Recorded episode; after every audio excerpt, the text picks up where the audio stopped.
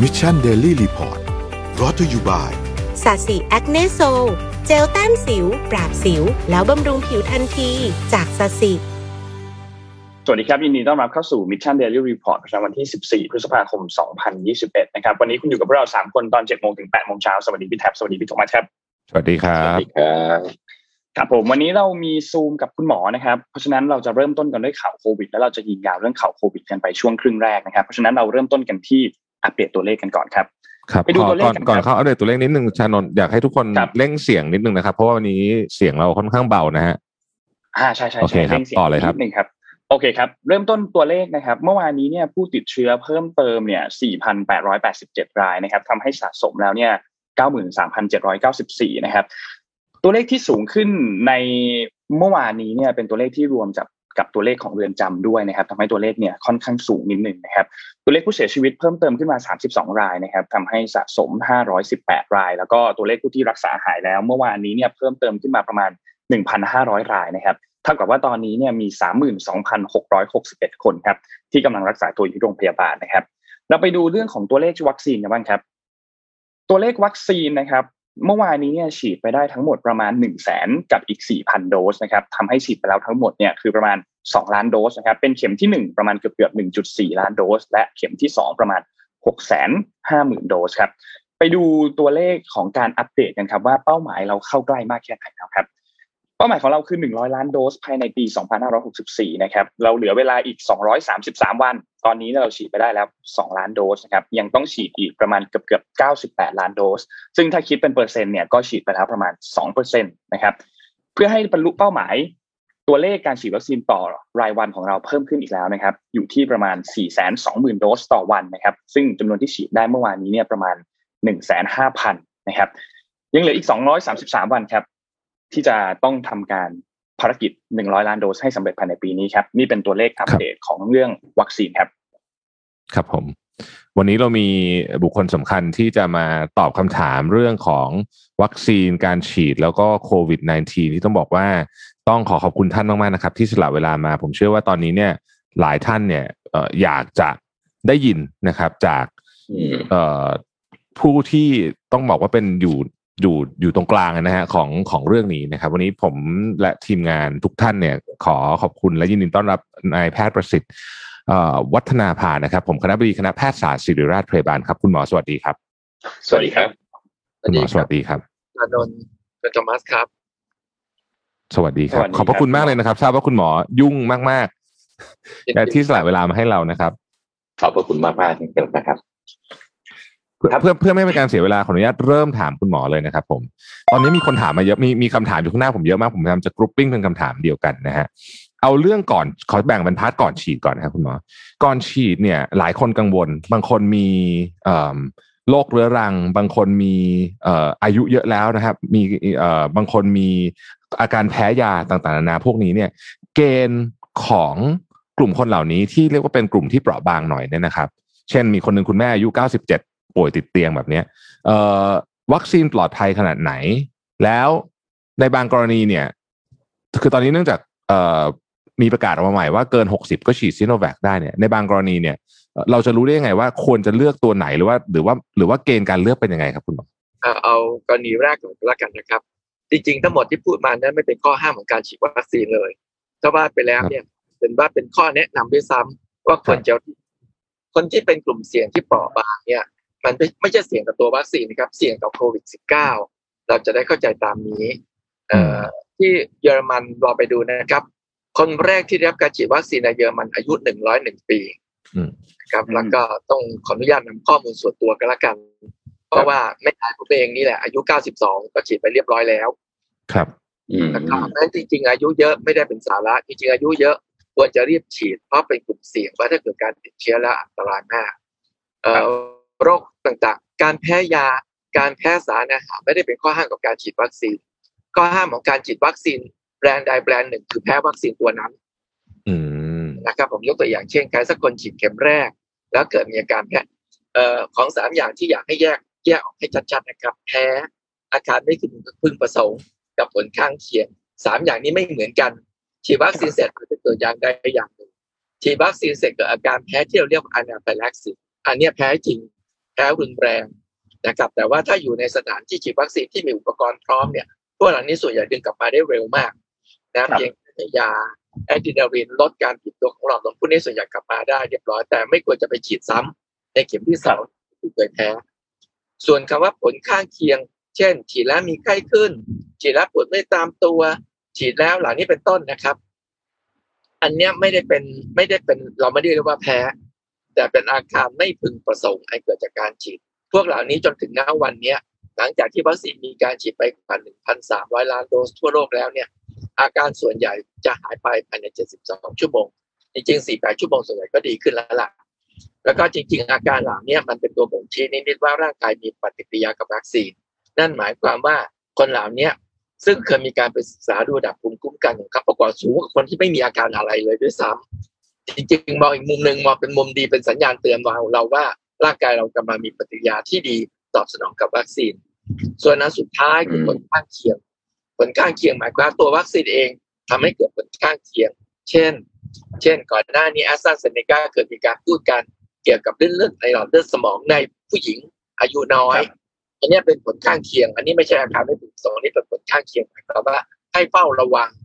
สำคัญคือว่าเราไม่สามารถบอกได้ว่าใครจะเกิดใครจะไม่เกิดให้เฝ้าระวังทีนี้อุบัติการผลข้างเคียงอันเนี้ยสำหรับวัคซีนปัจจุบันนะครับ ในกรณีริ่มเลือดเนี่ย มันสัมพันธ์กับรหัสพันธุกรรมของคนดังนั้นคนในคนผิวขาวจะมีโอกาสเกิดสิ่งเหล่านี้ ได้เยอะกว่าคนผิวเหลืองประมาณสี่เท่าตัว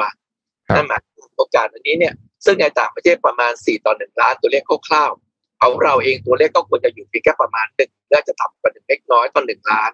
งั้นผลข้างเคียงเนี่ยเกิดขึ้นได้น้อยไอ้ที่เราเจอกันในเวลานี้ที่เราพูดกันส่วนใหญ่เป็นอาการไม่พึงประสงค์ซะเยอะบางคนมีฉีดแอสตราเซเนกาเสร็จมีไข้สูงวันสองวันต้องนอนอยู่กับบ้านเนี่ยอันนี้เป็นเรื่องที่อาจจะเกิดขึ้นได้นี่ไม่ต้องตกใจนะครับ ไม่ต้องตกใจ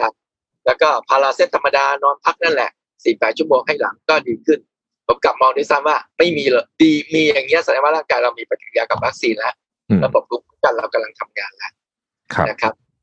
สรุปมีสามอย่างคือมีต้องต้องต้องแบ่งแพ้อาการไม่พึงประสงค์และผลข้างเคียงออกจากกัน เพราะว่าสามเรื่องนี้เป็นคนละเรื่องกันนะครับคุณหมอใช่ไหมครับ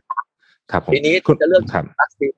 เนื่องจากตอนนี้เรามีสองแบรนด์เข้ามาสองแบรนด์นี้ทำได้ด้วยสองแพลตฟอร์มนะครับเอ่อซิโนแวคเนี่ยเป็นการเอาเชื้อมาทำให้ตาย inactivate มา ส่วนแอสตราเซเนกาเอาไวรัสตัวหนึ่งมา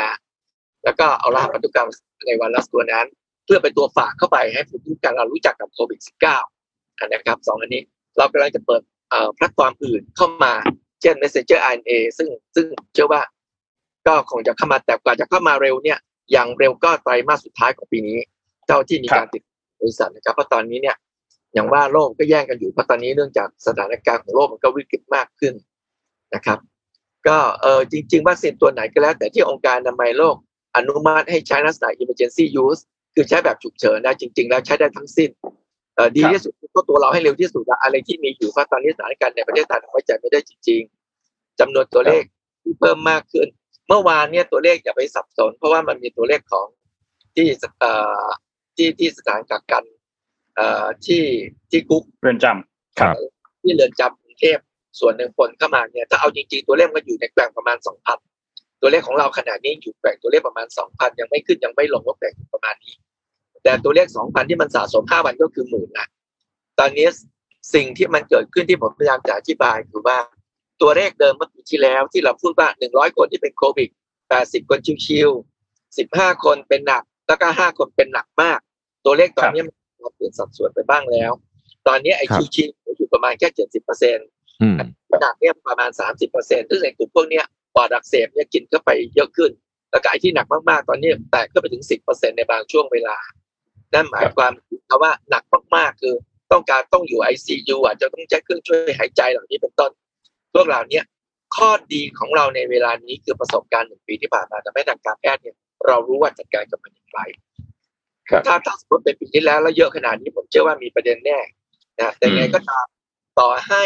เรามีประสบการณ์มากขึ้นแต่ถ้าตัวเลขขาเข้ายังเยอะ คือจำนวนคนติดเชื้อยังเยอะ และเมื่อทอยเป็นสัดส่วนมาเราจะพบคนที่หนักมากๆก็เยอะ แล้วพอหนักมากๆขึ้นไปอีกเนี่ยต้องระวังคือเกินทรัพยากรการบริการสุขภาพที่มีอยู่ ไม่ว่าจะเป็นทรัพยากรหรืออุปกรณ์หรือบุคคล อันเนี้ยเรื่องใหญ่นั้นตอนนี้เราพยายามที่อยากจะติดเบรกและการติดเบรกที่ดีที่สุดคือไปแก้ที่ต้นน้ำไปแก้ที่ต้นน้ำคือให้จำนวนการติดเชื้อลดลงให้ได้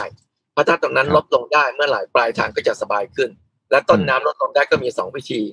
สิ่งหนึ่งคือที่เราทำกันแล้วคือโปรเทคตัวเราเองจากการรับแล้วก็เชื้อที่เราใส่กันทำหน้ากากเหล่านี้เป็นต้น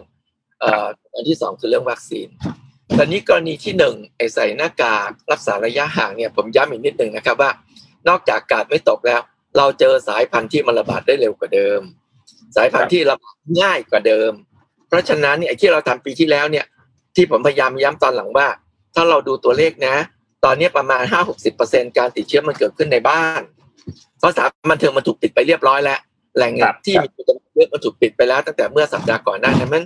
ตอนนี้แหล่งระบาดมันกลายเป็นในครอบครัว แล้วในครอบครัวส่วนใหญ่เรา เราคงไม่ได้ใส่หน้ากากกัน เราบางทีไม่ค่อยได้ระวัง ไปทำงานออกมาข้างนอกกลับเข้ามาได้เชื้อเข้ามาโดยที่ไม่รู้ตัวแล้วมาแพร่คนในบ้านนั่นอันนี้เป็นสิ่งที่ผมเตือนตอนนี้ว่า ขอให้ระวังการสืบค้นต่างๆ ต้องทำให้เร็วขึ้น เพราะเราเชื้อเจอเชื้อที่แพร่กระจายเร็วขึ้นครับ ครับเรียนถามคุณหมอนิดหนึ่งครับว่า คือถ้าเทียบความเสี่ยงนะครับ ตอนนี้เนี่ยก็อาจจะมีความกังวลนะฮะสำหรับคนทั่วๆไปอย่างผมเนี่ยนะครับที่ไม่ได้เป็นหมอเนี่ยนะครับว่าเอ๊ะฉีดวัคซีนแล้วกลัวจะมีผลข้างเคียงหรือเปล่าที่นี่เทียบความเสี่ยงนะฮะระหว่างการติดโควิด กับการฉีดวัคซีนแล้วเจอ side effect หรือผลข้างเคียงนะครับ ความเสี่ยงอันไหนน่ากลัวกว่ากันครับแล้วแล้วเราควรจะทำตัวยังไงครับมันต่างกันเยอะมากเอ่อตัวเลขของวัคซีนที่ผมพูดเมื่อกี้นะครับ ว่าโอกาสที่จะเกิดผลข้างเคียง หรืออะไรที่รุนแรงเนี่ยประมาณหนึ่งต่อหนึ่งล้าน ถ้าพูดถึงคนไทยเรานะครับ ประมาณหนึ่งครับ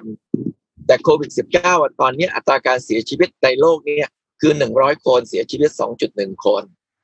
สองคน เมืองไทยเราดีกว่านี้หน่อยเมืองไทยเราตอนเนี้ยหนึ่งร้อยคนเสียชีวิตประมาณจุดหกแปดนะครับแต่จุดหกแปดเนี่ยผมอธิบายฟังว่าต้นเดือนมีนาคมเราจุดหนึ่งสองนะครับ ต้นเดือนมีนาคมเราจุดอ๋อตอนนี้เราจุดหกแปดงั้นตัวเลขเราจะเริ่มเห็นว่าอัตราการเสียชีวิตต่อวันเนี่ยเราเป็นเลขสองสองหลักมาตลอดแล้ว ปีแล้วทั้งปีเราเลขหลักเดียวมาตลอด ตอนนี้เป็นเลขสองหลักสำคัญหลักสิบตอนนี้กำลังไต่ขึ้นเลขสามหลักสิบขึ้นเลขห้าเมื่อไหร่เนี่ยแสดงว่าระบบสุขภาพเราเราไม่ไหวแล้วมันลดไม้ลดมือละตอนนี้ก็ต้องบอกว่าเต็มไม้เต็มมือเพราะตอนนี้แต่ละโรงพยาบาลเอ่อเราขยายเตียง ICU แล้วก็โชคดีว่าตอนนี้เรามี High Flow เข้ามาแล้วก็เรารู้วิธีการใช้ High Flow ได้ดีขึ้น สามารถป้องกันคนจำนวนหนึ่งไม่ต้องไปถึงกับต้องใช้เครื่องช่วยหายใจอย่างใส่ท่อ ก็แต่ยังไงก็ตามเอ่อโอกาสเสี่ยงที่ที่จะมีเยอะๆ แล้วเกิดศักยภาพก็ยังมีอยู่ครับ อืมครับ เรื่องเครื่องไฮโฟที่ว่านี่พวกเราเองเราก็เพิ่งไปบริจาคให้โรงพยาบาลสนามด้วยนะครับ ก็เพิ่งจะทราบจากคุณหมอว่าอันเนี้ยได้ใช้ประโยชน์จริงๆครับทีนี้เอออยากจะเออเรียนถามคุณหมอว่า คือตัววัคซีนเนี่ยฮะพอฉีดไปแล้วเนี่ยครับ ระยะเวลาที่เราจะมั่นใจได้ว่าโอเค เราจะไม่เจอ side effect แล้วเนี่ยครับ มัน ครึ่งชั่วโมงที่บอกให้รอพักเนี่ยครึ่งชั่วโมงแล้วสบายใจได้แล้วหรือเปล่าหรือต้อง 48 ชั่วโมง 72 ชั่วโมงหรือต้องดูอาทิตย์หนึ่งเมื่อไหร่ที่จะสบายใจได้ครับ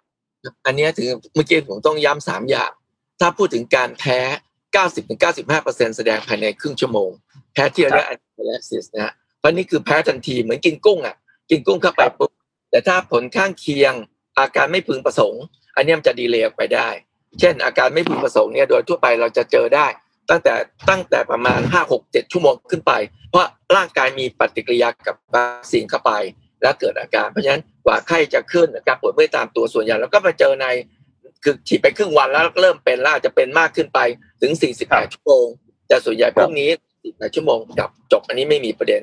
ส่วนอาการข้างเคียงนั้นนะอาจจะมีอาการ เพราะคนบางคนที่มี แต่โดยทั่วไปภายใน 48 ชั่วโมงเนี่ยโดยทั่วไปมันแสดงอาการออกมาแล้ว เราก็จะย้ำเพียงแค่ว่าถ้าฉีดวัคซีนกลับไป แล้วรู้สึกมีอาการผิดปกติยังไงก็กลับมา ก็ก็ขอให้กลับมาตรวจ เพราะเราก็ต้องการให้แน่ใจว่าไม่ได้เกิดผลข้างเคียง ไม่ใช่อาการไม่พึงไม่ได้เกิดผลข้างเคียงเพราะข้างเคียงบางอย่างอาจจะต้องรักษาบางอย่างไม่ต้องรักษาครับคุณหมอครับขออนุญาตเรียนถามครับ ผมว่า อันนี้เป็น part ของการตัดสินใจแล้วว่าอะฉีด แต่ว่ามีก็ก็มีคำถามจากจากจากจาก ผู้ผู้ชมของเราเยอะเหมือนกันนะครับ เช่นเอ่อสมมติว่าฉีดเข็มแรกเป็นซิโนแวคไปแล้วเนี่ยนะฮะฉีดไปตอนนี้แล้วเนี่ยสักพักหนึ่งเอ่อมีอย่างอื่นให้ฉีด ฉีดเข็มที่สองเป็นอย่างอื่นได้ไหมครับ คือตอนเนี้ยเอ่อมีคนที่ฉีดเข็มแรก หลักการก่อนคนที่ฉีดเข็มแรกแล้วแพ้เข็มแรกแพ้นะครับ อาการแพ้ครับเข็มสองไม่ควรจะเป็นตัวเดิมโดยเด็ดขาด อืมครับ เข็มสองยังไงก็ต้องเป็นตัวอื่น แล้วตอนนี้ก็มีเคสเหล่านี้เกิดขึ้น เพราะฉะนั้นการฉีดไข้คือเป็นตัวอื่นทำได้ แต่ในทางทฤษฎีไม่แนะนำในทางทฤษฎี เราทำเฉพาะในกรณีคือที่แพ้บังคับครับต้องใช้ตัวหนึ่งแต่ถ้าปกติแล้วเข็มหนึ่งกับเข็มสองควรจะเป็นตัวเดียวกันอืมเชื่อว่ามันจะทำให้ระบบภูมิคุ้มกันเนี่ย recognize เชื้อได้จำได้ตัวเดิม ก็ทำให้ตอบสนองน่าจะได้ดีขึ้นครับครับ แล้วคุณหมอครับคุณสมหมมอติครับเข็มหนึ่งเข็มสองเป็นซีโนแวคทั้งคู่ เรียบร้อยละครบจบปุ๊บ ผ่านไปอีกหนึ่งเดือน ได้ฉีดไฟเซอร์แบบนี้ควรฉีดไหมครับ ก็จริง ๆ ถามว่าจำเป็นไหมคำตอบคือจริงๆคือไม่จำเป็นครับจริงๆไม่จำเป็น จะมีกรณีเดียวที่อยากให้ติดตามสำหรับคนเพราะผมเข้าใจว่าคนจำนวนหนึ่งก็กลัว คือสุดท้ายเนี่ย สุดท้ายบอกได้เลยนะครับ ทุกปีเราคงมีแนวโน้มต้องฉีดแหละแล้วทุกปีก็ไม่จำเป็นต้องไปฉีดตัวเดิม สมมติอืมปีนี้ครับ ปีหน้าเราจะไปฉีดไฟเซอร์ ปีต่อไปไม่ได้มีข้อห้ามก็เหมือนวัคซีนไข้หวัดใหญ่เราไม่จำเป็นต้องใช้แบรนด์เดิมยี่ห้อเดิมครับนะครับ ที่สำคัญคือถ้ามีการกลายพันธุ์เกิดขึ้น ขอให้เฝ้าอืมติดตามตรงนี้ด้วยนะครับ เพราะในโลกตอนนี้มีอยู่สี่สายพันธุ์ที่ต้องติดตามอย่างระวัง ที่ต้องระวังเพราะว่าเรายังไม่รู้พฤติกรรมมันอย่างชัดเจน แต่ถ้าการกลายพันธุ์อันนี้เนี่ยแล้วก่อให้เกิดการดื้อหรือไม่ตอบสนองกับวัคซีน อันเนี้ยเราอาจจะต้องไปดูว่าตัวไหน ที่ยังตอบสนองดีอยู่ แล้วจะไปฉีดซ้ำอันนั้น อันนั้นเป็นกรณีเรื่องการกลายพันธุ์นะครับ แต่ถ้าโดยทั่วๆไปแล้วฉีดอย่างใดอย่างใดอย่างหนึ่งครบสองเข็มเนี่ยไม่ค่อยมีประเด็นละแล้วก็ข้อมูลที่องค์การอนามัยโลกกลับมารวมทั้งจากเคมบริดจ์กับที่หลุยเซียนาในเคมบริดจ์ใน UK แล้วก็หลุยเซียนาในอเมริกานี่ออกมาว่า ถึงแม้มีการกลายพันธุ์จนถึงณเวลานี้ทั้ง 4 สายพันธุ์ที่เราเฝ้าระวังอยู่นะครับจะเป็น B117 ของ UK B1351 ของแอฟริกาใต้ P1 ของบราซิล เลยแล้วก็รวมทั้งของของเอ่ออินเดียเอง B1617 1617เนี่ยนะครับครับ ก็คือว่าวัคซีนที่มีอยู่ในเวลาเนี้ยเชื่อว่าสามารถลดความรุนแรงลงได้อืมครับป้องกันการแพร่ระบาดหรือไม่ตอนเนี้ยยังตอบไม่ได้ในบางสายพันธุ์เช่นอินเดีย เนื่องจากว่ามีการศึกษารหัสพันธุกรรมของ B1617 เนี่ยเพียงแค่ 0.1%ของคนไข้ที่ติดเชื้อโควิดในอินเดียเท่านั้นไม่งั้นตอนนี้เรายังไม่รู้พฤติกรรมของมันดีนักครับขออนุญาตถามคุณหมออีก เน้นเน้นตรงนี้นิดนึงนะครับสมมติผมซีโนแวคหนึ่งสองจบละครบไปแล้วเนี่ยอีกสองเดือนผมอยากจะฉีดไฟเซอร์อีกหนึ่งรอบคืออีกสองเข็มเนี่ยเอ่ออะคุณหมอเรียนบอกว่าไม่อะโอเคไม่จำเป็นต้องทำแต่สมมติว่าอยากทำเนี่ยมันจะมีผลเสียไหมครับ ไม่น่าไม่น่าจะมีผลเสียก็ผลอืมแล้วก็ตัวเรา ถ้าเรากลัววัคซีน แต่ตอนนี้เรากำลังจะเรากำลังจะทำสองรอบนะครับถูกไหมแต่ว่าผมก็เข้าใจคนจำนวนหนึ่งยังไม่ค่อยไว้ใจ แล้วก็อยากที่จะฉีดอีกตัวหนึงคำตอบคือ ส่วนตัวผมคิดว่าไม่ได้จำเป็น แต่ถามว่าอันตรายไหมไม่น่าจะอันตรายครับ อืมขอบคุณมากครับทีนี้เคลียร์มากครับคุณหมอครับ การที่เราฉีดวัคซีนครบแล้วสองโดสเนี่ยเอ่อมันจะกระตุ้นภูมิให้เรามีภูมิป้องกันโควิด -19 เนี่ยไปอีกประมาณกี่เดือนหรือพูดง่ายๆคือเราต้องฉีดทุก ๆ กี่เดือนครับ เป็นคำถามที่ดีหน่วยงานหนึ่งในสหราชอาณาจักรชื่อ PHE มาจากคำว่า Public Health England ตอนเนี้ยติดตามคนที่เป็นโควิด -19 อันดับอันดับแรกนะเขาติดตามคนสองกลุ่ม กลุ่มหนึ่งคือครับโควิด -19 ติดเชื้อกับกลุ่มที่สองคือฉีดวัคซีน และติดตามไปเรื่อยๆ แล้วก็มีรายงานเป็นเดือนๆออกมาได้เรื่อยๆ ตอนนี้ติดงานติดแล้วไปถึง8-9เดือนแล้วครับอันดับแรกคนที่ติดเชื้อโควิด -19 ภูมิคุ้มกันไม่ได้อยู่ตลอดนะภูมิคุ้มกันมันจะค่อยลดลงเรื่อยๆ ตามเวลา เพราะฉะนั้นมีแนวโน้มโดยธรรมชาติเองต่อไปคงต้องมีการฉีดทุกปี ปีละหนึ่งครั้งคล้ายคล้ายๆกับไข้หวัดใหญ่ แล้วก็ครับ วัคซีนตัวใหม่ที่ออกมาก็จะครอบคลุมสายพันธุ์ที่มีการกลายพันธุ์ไป อันนี้โดยหลักข้อแรกนะครับ ส่วนอันที่สองตอนนี้กำลังมีการติดตาม ว่าในกรณีที่ฉีดวัคซีน วัคซีนเนี่ยทำให้เกิดภูมิคุ้มกันอยู่ได้นานเท่าไหร่นะตอนนี้ก็มีการติดตามที่ที่มีการออกมาบ้างตอนนี้คือไฟเซอร์แอสตราเซเนกาตอนนี้นะครับของทางจีนกำลังทำอยู่ แต่อย่าลืมนะครับว่าวัคซีนเพิ่งฉีดเข็มแรกจริง ๆ แล้วคือวันที่ 8 ธันวาคมที่ผ่านมา นั้นเพราะว่าไปแล้วเพิ่งผ่านไป5-6เดือนเองนั้นตอนเนี้ยการข้อมูลตรงเนี้ยเป็นข้อมูลที่เราติดตามอยู่ในเวลานี้เอ่อวัคซีนทุกตัวที่ให้อยู่ในเวลาเนี้ยสำหรับ emergency use ตอนนี้ภูมิคุ้มกันยังสูงพอเพียงแต่คนบางคนเพิ่งมาฉีดเมื่อเดือนที่แล้ว ข้อมูลยังไม่ยาวพอ คนที่ฉีดคนแรกสุดจนถึงตอนเนี้ยระบบภูมิคุ้มกันยังดีอยู่ คนแรกคือมาร์กาเรตทีนั่นเนี่ยจากครับยูเนี่ยอันเนี้ยยังสูงอยู่แต่ว่าในทางปฏิบัติเขาไม่เอามาเจาะเลือดบ่อยๆเขาก็ติดตามเลยครับ อืมครับคือทีนี้คุณหมอครับนี่เออเชิญเชิญคุณโทมัสครับทีนี้สำหรับเอ่อผู้ผู้ป่วยนะครับ โดยเฉพาะผู้สูงอายุนะครับที่อาจจะกำลังรักษาโรคบางอย่างอยู่เช่นมะเร็ง และกำลังรับคีโมอยู่ หรือแม้แต่เป็นโรคหัวใจเบาหวานแล้วจะต้องรับยาบางอย่างอยู่รักษาแบบ intensive อยู่เนี่ยนะครับ จะสามารถรับวัคซีนได้ไหมครับ แล้วจะต้องกังวลไหมครับว่ามันจะมี side effect อะไรที่รุนแรงกว่าคนทั่วไปไหมครับถ้ากรณีโรคยัง active อยู่เช่นยังให้คีโมอยู่ไม่แนะนำให้ไม่แนะนำให้วัคซีนอืมไม่แนะนำนะครับ เพราะเหตุว่า หนึ่งขณะที่ได้ยาต่างๆเหล่านั้นอยู่อาจจะมี side effect จากยาต่างๆเหล่านั้นอยู่แล้วแล้วถ้าคือได้วัคซีนเข้าไปแล้วเกิดผลเสริมขึ้นมาเนี่ยอาการข้างเคียงต่างๆ อาจจะมากขึ้น แล้วสุดท้ายจะสับสนระหว่างเป็นขบวนการรักษาหรือเป็นผลจากวัคซีน กรณีแบบนี้แนะนำให้รักษา active disease เหล่านั้น ให้ให้คงตัวดีเรียบร้อยซะก่อนแล้วค่อยฉีดวัคซีน ในระหว่างนั้นก็ป้องกันตัวเองโดยใช้การใส่หน้ากากรักษาระยะห่างแบบเนี้ยรวมทั้งคนไปฉีดคนข้างเคียง ไม่ใช่ฉีดที่ตัวคนไข้อันนี้ละกัน ก็หลีกเลี่ยงการไปเจอคนอื่นจนกว่าทั้งหมดนี้ไม่ active เรียบร้อยแล้วค่อยมาฉีดวัคซีนครับ ครับขออนุญาตถามคุณหมอต่อที่ประเด็นนี้เลยได้ไหมครับว่าเอ่อสมมติว่าในครอบครัวหนึ่งเนี่ย มีเอ่อคุณพ่อคุณแม่ลูกแล้วก็ลูกหลานเนี่ยนะฮะการที่คนในครอบครัวฉีดวัคซีน สมมติฉีดไปจากแปดคนจากสิบคนเนี่ยจะช่วยอีกสองคนนั้นปลอดภัยมากขึ้นไหมครับ หรือว่าจริง ๆ แล้วยังยังเหมือนกันต้องถ้าจะปลอดภัยต้องฉีดหมด คือจริง ๆอะทฤษฎีอะคือฉีดหมดแหละแต่มีมันมีตัวเลขออกมา ตัวเลขที่มาในเวลาเนี้ยก็คือว่าบุคลากรด้านสุขภาพที่มีการฉีดวัคซีนปรากฏว่าครอบครัวเนี่ยมีความเสี่ยงอันตรายน้อยกว่าครอบครัวของบุคลากรทางด้านสุขภาพที่ไม่ได้ฉีดวัคซีนนี้เป็นเปิดทางตะวันตกนะครับดังนั้นจริง ๆ แล้วการฉีดวัคซีนจำนวนเยอะ ในครอบครัวที่ไม่ครอบคลุมทุกคนเนี่ยก็มีโอกาสลดความเสี่ยงคนในครอบครัวสำคัญเพียงว่าคนในครอบครัวที่เหลือสองคนนั้นเนี่ยเขาไม่ได้อยู่บ้านเฉยๆ เขาอาจจะออกไปข้างนอก แล้วไปสื่อสารกับคนข้างนอก ไปสามก็ไปได้เชื้อมาจากคนข้างนอก เพราะฉะนั้นต่อให้ในบ้านเราฉีด แต่สองคนนี้ไม่ได้อยู่บ้านตลอดเวลาเขาก็เอ็กซ์โพสตัวเองกับการติดเชื้อ ติดวัคซีนตัวอื่นอีกเหมือนกัน แล้วฉีดวัคซีนให้ให้คนในบ้านไม่ได้ induce immune ให้กับคนที่ไม่ได้ฉีดนะครับ อืมครับครับอืมครับนี่ในกรณีที่ว่าถ้าอาจจะมีบางท่านนะที่อยู่ในพื้นที่ห่างไกล แล้วก็อาจจะไม่มีความสะดวกในการที่จะเข้าวัคซีนเข้ารับวัคซีนเนี่ยนะครับ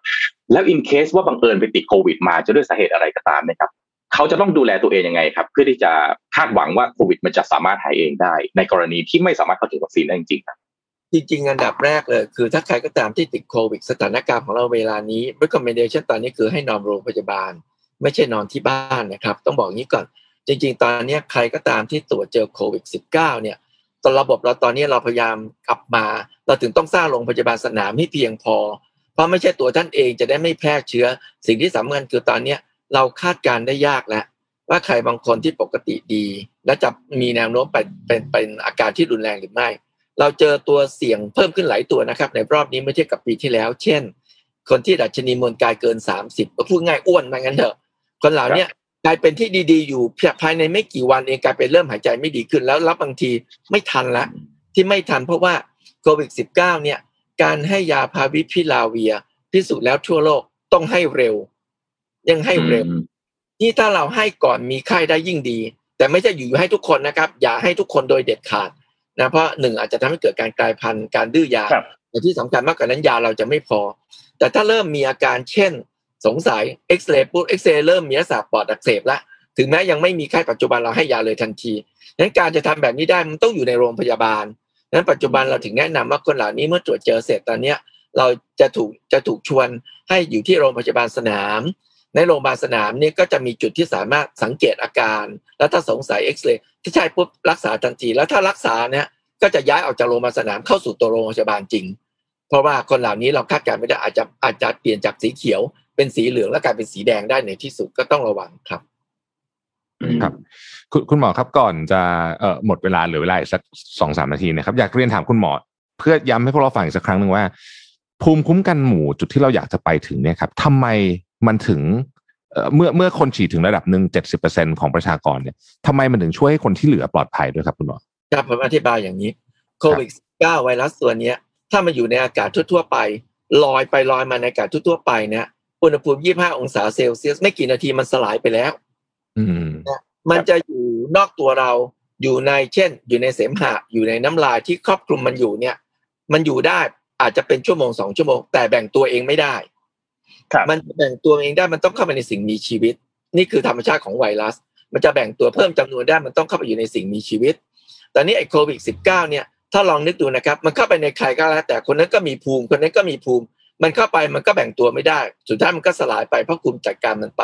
ไอ้ส่วนที่อยู่ข้างนอกเนี่ย อากาศมันสักพักหนึ่งมันก็สลายตัวมันไปงั้นถ้าเมื่อแต่ถ้ามันเมื่อไหร่มันเข้าไปในคน แล้วมันแบ่งตัวได้ เพราะคนนั้นไม่มีภูมิ คนนี้ก็แพร่เชื้อต่อ เราก็ได้ตัวใหม่กลับมาในอากาศอีก โดยวิธีนี้จำนวนในอากาศมันก็จะยังอยู่ตลอดเวลาอืมของเราเองเราเคยคำนวณไว้ตอนที่เราเริ่มติดเชื้อใหม่ๆ ค่า R0 ของเราประมาณ 2.2 เวลานั้น ถ้าเราตีย้อนกลับมาคำนวณประมาณ 70%ของคนไทย ได้รับการฉีดวัคซีนถ้า ต้องใช่อย่างนี้70%คนไทยมีภูมิ ถ้า70%คนไทยมีภูมินะครับ แล้วถึงระดับที่ป้องกันโรคได้เนี่ย มันอยู่ไม่ได้ละโควิด -19 การมีภูมิทำได้สองแบบ อันที่หนึ่งคือติดเชื้อแล้วไม่ตายการที่สองคือฉีดวัคซีนสองอย่างนี้รวมกันเกิน70%ฉีดวัคซีนอย่างน้อยประเทศใดประเทศหนึ่งจะต้องฉีดไม่น้อยกว่า 25%คนในประเทศนั้นๆ ถึงจะเห็นผลกระทบของวัคซีนในเชิงบวก โอเคนะครับ เพราะตอนนี้เกิดผลที่เราพยายามชวนนะ ไม่ใช่แค่ฉีดอย่างเดียวต้องฉีดให้เยอะและฉีดให้เร็วครับ ครับคุณหมอครับขอถามเพิ่มเติมนอกจากเรื่องวัคซีนขอถามเรื่องของยาต้านไวรัสนิดนึงครับตอนนี้ความคืบหน้าของเรื่องยาต้านไวรัสณปัจจุบันเนี่ยเป็นยังไงบ้างแล้วครับ ตอนนี้ตัวที่เป็น standard จริง ๆ ตอนนี้คือฟาวิพิราเวียร์ ซึ่งยาตัวนี้เมืองไทยเรายังผลิตไม่ได้ องค์การเภสัชจะผลิตน่าจะเดือนตุลาคมนี้ ตอนนี้ยังต้องสั่งซื้อมาจากจีนกับญี่ปุ่นนะครับ อันที่สองเรมเดซิเวียร์ ซึ่งผลิตในสหรัฐอเมริกาตอนนี้จริง ๆ องค์การอนามัยโลกประกาศแล้วว่า มันไม่มีประโยชน์ แต่จริงๆมันยังมีประโยชน์ในกลุ่มคนที่กินไม่ได้ฟาวิพิราเวียร์นี้ใช้กินนะครับเวียร์นี้ใช้ฉีดกับในหญิงตั้งครรภ์ฟาวิเอ่อเรมเดซิเวียร์เนี่ย safe กว่า แล้วก็มันมียากลุ่มต่อต้านเรื่องการอักเสบเรื่องที่เป็นเอ่อแอนติบอดีอื่นๆจนถึงตอนเนี้ยเอ่อการวิจัยที่ทำเป็นระบบเนี่ยขณะนี้ยังไม่พิสูจน์ว่าได้ผลที่ชัดเจนนั้นสรุปว่าตอนนี้โลกใบนี้ ตอนนี้มีการศึกษายาหลายตัวเมืองไทยเราก็ศึกษานะครับ ยาบางตัวอยู่แต่ขออนุญาตยังไม่ได้ออกไปนะครับ การศึกษาอยู่ในระหว่างการศึกษารวมทั้งสมุนไพรบางตัว แต่ว่าก็ต้องให้ผ่านกระบวนการศึกษาทางวิจัยจริงๆซะก่อนแล้วค่อยประกาศออกมาได้ผลหรือไม่ได้ผล สรุปคือตอนนี้เรามีพาวิพิลาเวตัวเดียวเป็นตัวยืนพื้น ตอนนี้มีการสั่งเข้ามา เราใช้วันละกว่าห้าหมื่นเม็ดนะครับ ตอนนี้เรามีการต้องบอกว่าตุนเนี่ยเพราะต้องตุนเพราะทั่วโลกก็แย่งกันซื้อนั้นก็ต้องมารองรับให้เพียงพอ ดีที่สุดคืออย่าติดเชื้อจะได้ไม่ต้องใช้ยาครับครับครับ โอ้งั้นขอฝากขอคุณหมอคำถามสุดท้ายได้ไหมครับว่า เอ่อตอนนี้มีคนไม่มั่นใจเยอะจริง ๆ ที่จะออกมาฉีดวัคซีนไม่ฉีดดีข่าว แล้วก็เต็มเอ่อค่อนข้างจะเรียกว่ามีกระกระจดกระจายไปหมดเนี่ย อยากให้คุณหมอเนี่ย เอ่อให้ความมั่นใจกับคนไทยครับว่าออกมาฉีดวัคซีนเถอะ เพราะอะไรควรจะฉีด ขอแบบสรุปอีกสักหนึ่งครั้งได้ไหมครับ ขอบคุณครับคุณหมอเอ่อเราเราพูดสองส่วนอันที่หนึ่งประสิทธิภาพมันกับความปลอดภัยผมเริ่มเริ่มกับปลอดภัยก่อนก็แล้วกันนะครับ ว่าครับตอนนี้ทั่วโลกกันฉีดกันไปแล้วหนึ่งแสนสามร้อยหนึ่งพันสามร้อยกว่าล้านโดสแล้ว มันเยอะมาก และตอนนี้พบว่าอัตราความเสี่ยงต่างๆ มันชัดเจนว่ามันน้อยมาก ต้องพูดอย่างนี้ตรงจริงนะครับใหม่ๆเราอาจจะไม่นั่นใจแต่ตอนนี้เราไปดูตัวเลขตัวเลขอะไรก็ได้นะครับ แต่อย่าดูเป็นคนๆให้ไปดูตัวเลข โดยเฉพาะยิ่งตัวเลขที่องค์การอนามัยโลก หรือองค์กรต่างๆ ออกมาเราจะเห็นตัวเลขเหล่านี้ผมเชื่อว่าถ้าเราเห็นของจริงแล้วเข้าใจมัน แล้วต้องอัปเดตข้อมูลนะครับเวลาเราฉีดหนึ่งพันคน สมมติมีภาวะแทรกซ้อนหนึ่งคนมันกลายเป็นจุดหนึ่งเปอร์เซ็นฉีดแสนคนมันก็ร้อยไปอีกฉีดล้านคนแล้วฉีดร้อยล้านคนฉีดพันล้านคนนั้นต้องดูตัวเลขที่ล่าสุด เราจะดูว่าฉีดเยอะๆแล้วมันเป็นอย่างไร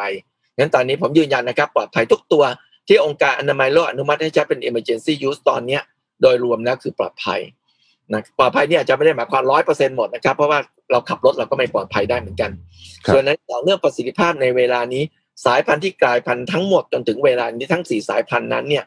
มีแนวโน้มว่าวัคซีนที่มีอยู่ในตลาดในเวลานี้ น่าจะสามารถลดความรุนแรงของมันได้ แต่ยังไม่สามารถพิสูจน์ได้จะป้องกันการแพร่ระบาดได้หรือไม่ในบางตัวสำหรับ UK ตอนเนี้ยไม่ว่าจะเป็นของเราที่เรามีอยู่สองตัวเนี้จัดการกับมันได้สองตัวที่เรามีอยู่ในเวลานี้นะครับ แล้วก็ยังมีตัวที่ยังไม่ได้นำเข้ามาคือไฟเซอร์กับโมเดอร์นาแล้วก็เชื่อว่าสามารถจัดการกับมันได้ ครับสายพันธุ์ของบราซิลยังยังไม่มีตัวเลขที่ชัดครับโอ้ครับแต่โอ้ชื่อเลยเลยเวลามาเล็กน้อย แต่ว่าต้องขอขอบคุณคุณหมอขอบคุณมากครับประสิทธิ์วัฒนาภาอย่างมากเลยนะครับ วันนี้ที่ให้ความรู้กับผมเชื่อว่าหลายคนฟังแล้วเนี่ยสบายใจมากขึ้นเยอะเลยนะครับ ขอบพระคุณคุณหมอมากนะครับ แล้วเป็นกำลังใจให้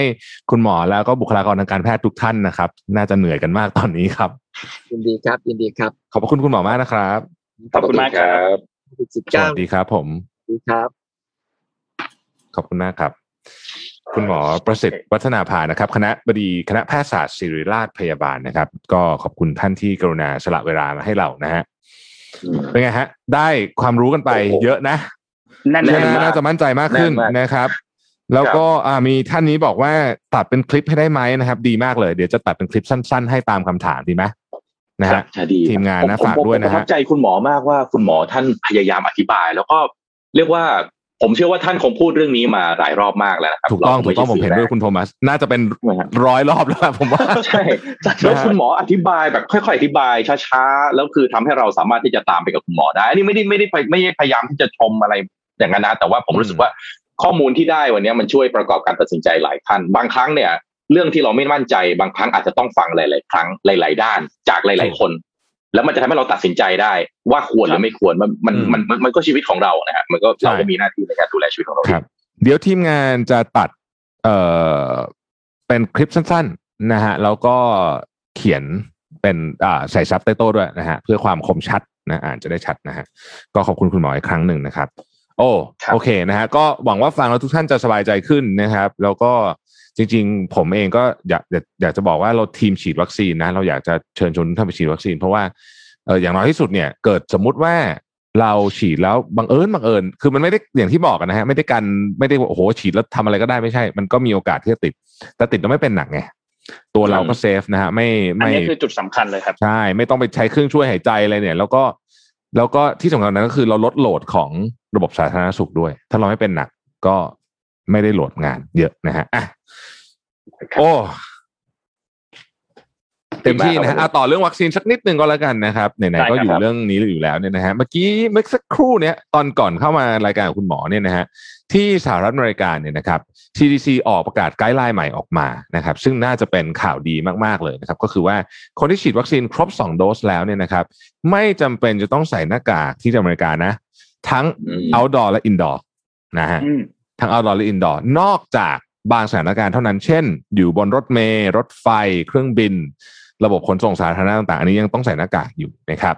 เขาถือว่าอันนี้เป็นเรื่องใหญ่มากเพราะว่าที่สหรัฐอเมริกาเองเนี่ยเออเขาฉีดวัคซีนไปเยอะมากแล้วนะฮะครับวันหนึ่งก็ตอนนี้ก็น่าจะ 270 ล้านโดสได้แล้วมั้งนะครับเพราะฉะนั้นเนี่ยสถานการณ์ชีวิตใกล้ปกติในสหรัฐอเมริกาเนี่ยกำลังจะกลับมาแล้วนะครับ แล้วก็หวังว่าที่เมืองไทยเนี่ยเราจะ กลับมาได้เร็วเช่นกันนะครับ ผมขอย้อนอีกครั้งหนึงเมื่อกี้ผมคิดว่าพาร์ทที่สำคัญมากเมื่อกี้เนี่ยคือเวลาเราพูด